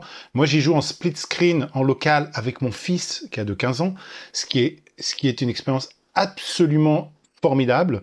Le nombre de dilemmes, des discussions qu'on a ensemble, les choix qu'on va faire, qui sont les- l'attachement aux personnages, qu'on a chacun des personnages un peu différents. Ceux, on va chacun jouer deux personnages. Hein, donc en tout, on va contrôler quatre personnages. Si on joue en solo, on a. Mais et puis et puis surtout la voilà la, la- le, gigantisme de ce jeu, c'est hallucinant. Moi, comme mon fils doit dormir la nuit, j'y joue euh, aussi. Euh, j'ai lancé un autre run en parallèle. Euh, et puis aussi, on a recommencé un run une fois qu'on a décidé de. Mais euh, mon- c'est un jeu qui est tellement euh, tellement immense. Pour moi, il est euh, il est euh, au-dessus de tout ce dont j'ai joué depuis euh, des années et des années. Il passe devant pour moi les. Enfin, pour moi, il est top 1 de tous les temps. C'est-à-dire que je suis un énorme fan de l'Ariane. J'en avais parlé à l'époque de. des, des Divinity Original Sins euh, 1 et 2, le 2 qui était une cathédrale extraordinaire. Et, et là, ils ont simplifié l'interface. Ils jouent sur PS5. C'est tellement intelligent. Tout est tellement parfait. Je pense qu'il va servir de, de, bah, de modèle pour tous les jeux qui vont, de- qui vont réfléchir Ouais. à comment faire une interface console. Parce que je sais que la, la- le gros de la communauté joue sur PC, mais sur console, il est tout à fait jouable. Il est pratique. Il est, il est, euh, il est flexible. Il a tout ce qu'il faut. Donc moi, je suis, je suis, voilà, je suis, je suis à fond dedans et, euh, et euh, c'est, j'ai pas assez de mots. Faut, bon, Marius n'étant pas là, il va falloir être très lyrique euh, je crois pour que Marius compenser. on a parlé Mais, bien. euh, voilà, voilà, il en a parlé de temps en temps, mais je le reproche de pas réussir à, à, à- de- à Marius, hein, de pas réussir à, à, à- à caser suffisamment euh, Baldur's Gate euh, chaque semaine, parce que je pense qu'il y aurait plus d'opportunités de le faire. bah écoute, le message sera transmis. Euh, en tout cas, voilà, voilà pour euh, cette cérémonie des Silences d'or euh, 2023 en clôture, euh, en clôture, chère, euh, euh, équipe de modération. Bah, je voulais euh, faire un petit dernier tour de table pour euh, vous laisser un peu la parole euh, sur, euh, bah, sur euh, peut-être euh, le jeu dont vous avez vous envie de parler, parce que c'est vrai que avec tout le travail que vous faites, voilà, moi j'ai envie de, de voir un peu, de savoir un peu euh, sur quel, quel jeu est-ce que vous avez envie, euh, quel jeu vous gardez un peu de, de 2023. Je cite quand même, il est, je le vois dans le chat euh, parler, donc il doit être dans le coin, mais je cite le, le message de, de Yaourt qui lui a, comme beaucoup, pour lui c'est Baldur's Gate 3 avec les mêmes soucis de dépendance que Marius, 300 heures en 3 mois, fini 3 fois, envie de m'y remettre, mes bonnes résolutions 2024 pas touche, on verra combien de temps ça tient. Si c'est pas assez original, euh, bah, il- en deux, il met Hi-Fi Rush. Voilà, donc euh, voilà pour le choix euh, de Yaourt, mais je vais peut-être vous laisser la parole. Lune, de quel jeu est-ce que tu aurais envie de parler, toi, de ton côté? Euh, alors j'ai envie de parler d'un jeu qu'on n'a pas du tout cité et pour Wow. cause, c'est un petit jeu gratuit euh, sur, disponible sur itch.io. Euh, ça s'appelle The Root Trees Are Dead. C'est un jeu d'enquête entre Her Story et Return of the Obra.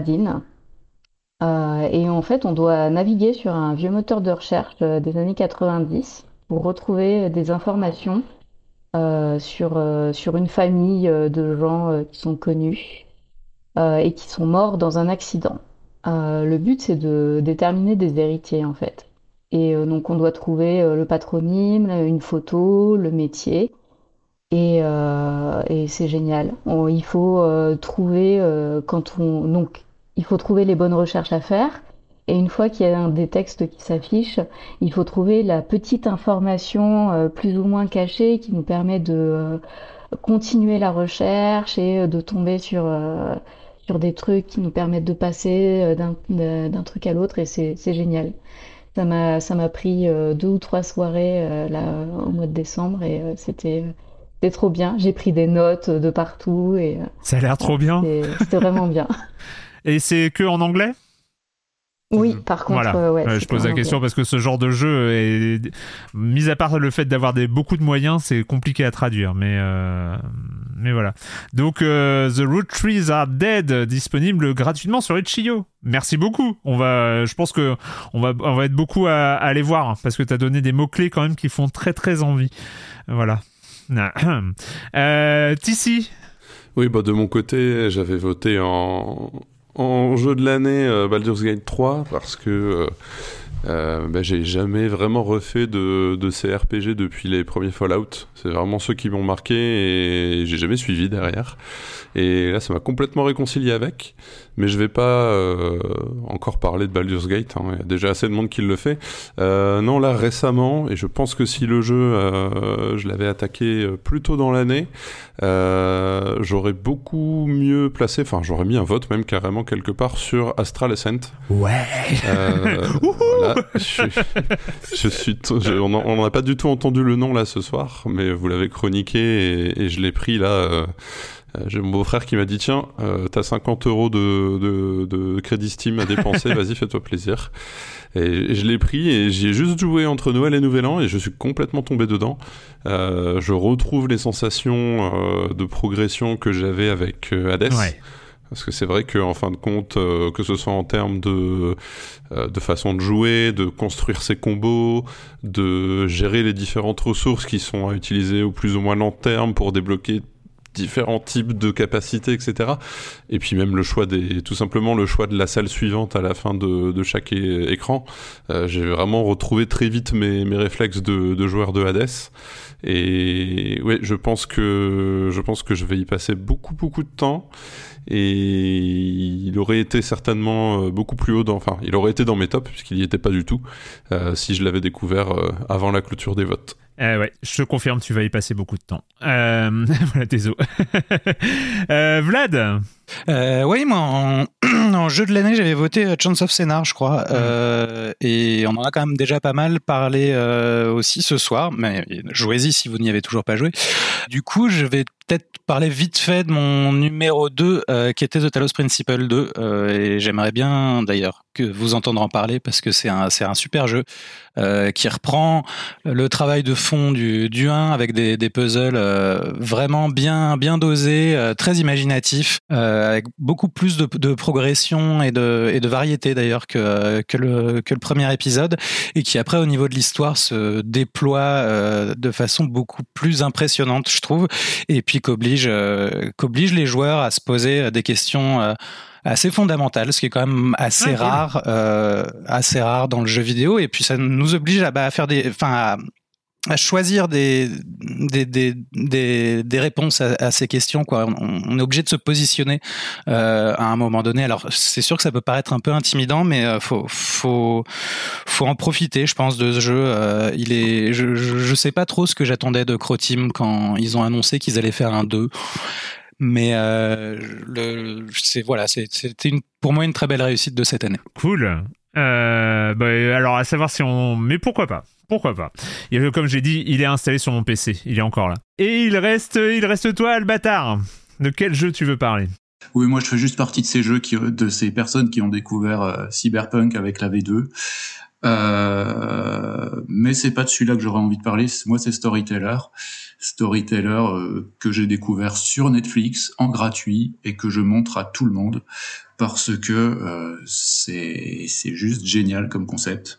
Et euh, voilà, je vous encourage tous à y aller. Ok. Voilà, et ben écoutez, merci, merci à toutes et à tous euh, d'avoir euh, suivi en live ce, cette cérémonie des Silences d'Or 2023, donc en live sur, sur le serveur Discord de Silence on Joue. Donc je rappelle hein, les, les lauréats, le Silence d'Or 2023 attribué à Baldur's Gate 3, euh, le remake remaster euh, DLC de l'année à Resident Evil 4, la plus belle surprise de l'année à Chains of Scénar, la déception de l'année à Starfield, Euh, nous avons euh, le meilleur joué, le meilleur jeu joué en 2023 qui est attribué à Cyberpunk 2077, donc euh, qui n'est pas un jeu de 2023. Le meilleur jeu de société Sky Team, euh, les jeux 2000, euh, les jeux à chroniquer dans Silence on joue, eh bien c'est Sea of Stars dont on a beaucoup entendu parler cette- cette- pendant cette émission, qui nous a bien fait culpabiliser comme il faut. Les plus grandes attentes 2024, c'est Final Fantasy VII Rebirth. Le meilleur jeu pour non-joueurs, c'est encore une fois Chance of Scénar. Nous avons les meilleurs jeux doudou, euh, donc Slay the Spire et euh, Plaisir coupable Marvel Snap. Euh, nous avons le meilleur podcast jeu de société, c'est attribué à Proxy Jeux. Le meilleur podcast jeu vidéo à ZQSD. Et enfin, le meilleur fil ou salon Discord de ce serveur Discord ici même, c'est Silence, on finit son jeu. Voilà pour les lauréats de cette cérémonie des Silences d'Or 2023. Merci énormément, encore une fois, je les remercierai jamais assez à la formidable équipe de modération du Discord de Silence on Joue. Vous êtes vraiment exceptionnels. Le, le travail est incroyable. Nous, cher Patrick, cher Jérémy, Ouais. on se retrouve la semaine prochaine pour reprendre les hostilités. Pour reprendre la, la suite de la saison 17 de Silence on Joue, ce sera la semaine prochaine. Encore une fois, bonne année à toutes et à tous. On se retrouve euh, la semaine prochaine pour parler de jeux vidéo sur libération.fr et sur les internets. Ciao Ciao. Ciao. Eh, eh, Erwan, Ouais il y a- vous n'avez pas parlé de Slazen Princess, t'as oublié Slazen Princess, que c'était tellement un chef-d'œuvre. C'est quoi ça? Pourquoi Comment vous avez pu oublier ce jeu? C'est c'est- c'est une, c'était une arnaque, les, les auditeurs ils, ils sont pas dupes, voilà, c'est tout ce que je veux dire. Je peux remettre le générique ou pas? non, non, c'est fini là. Ah non, fini. je remets le générique, je, te- je le garde ça.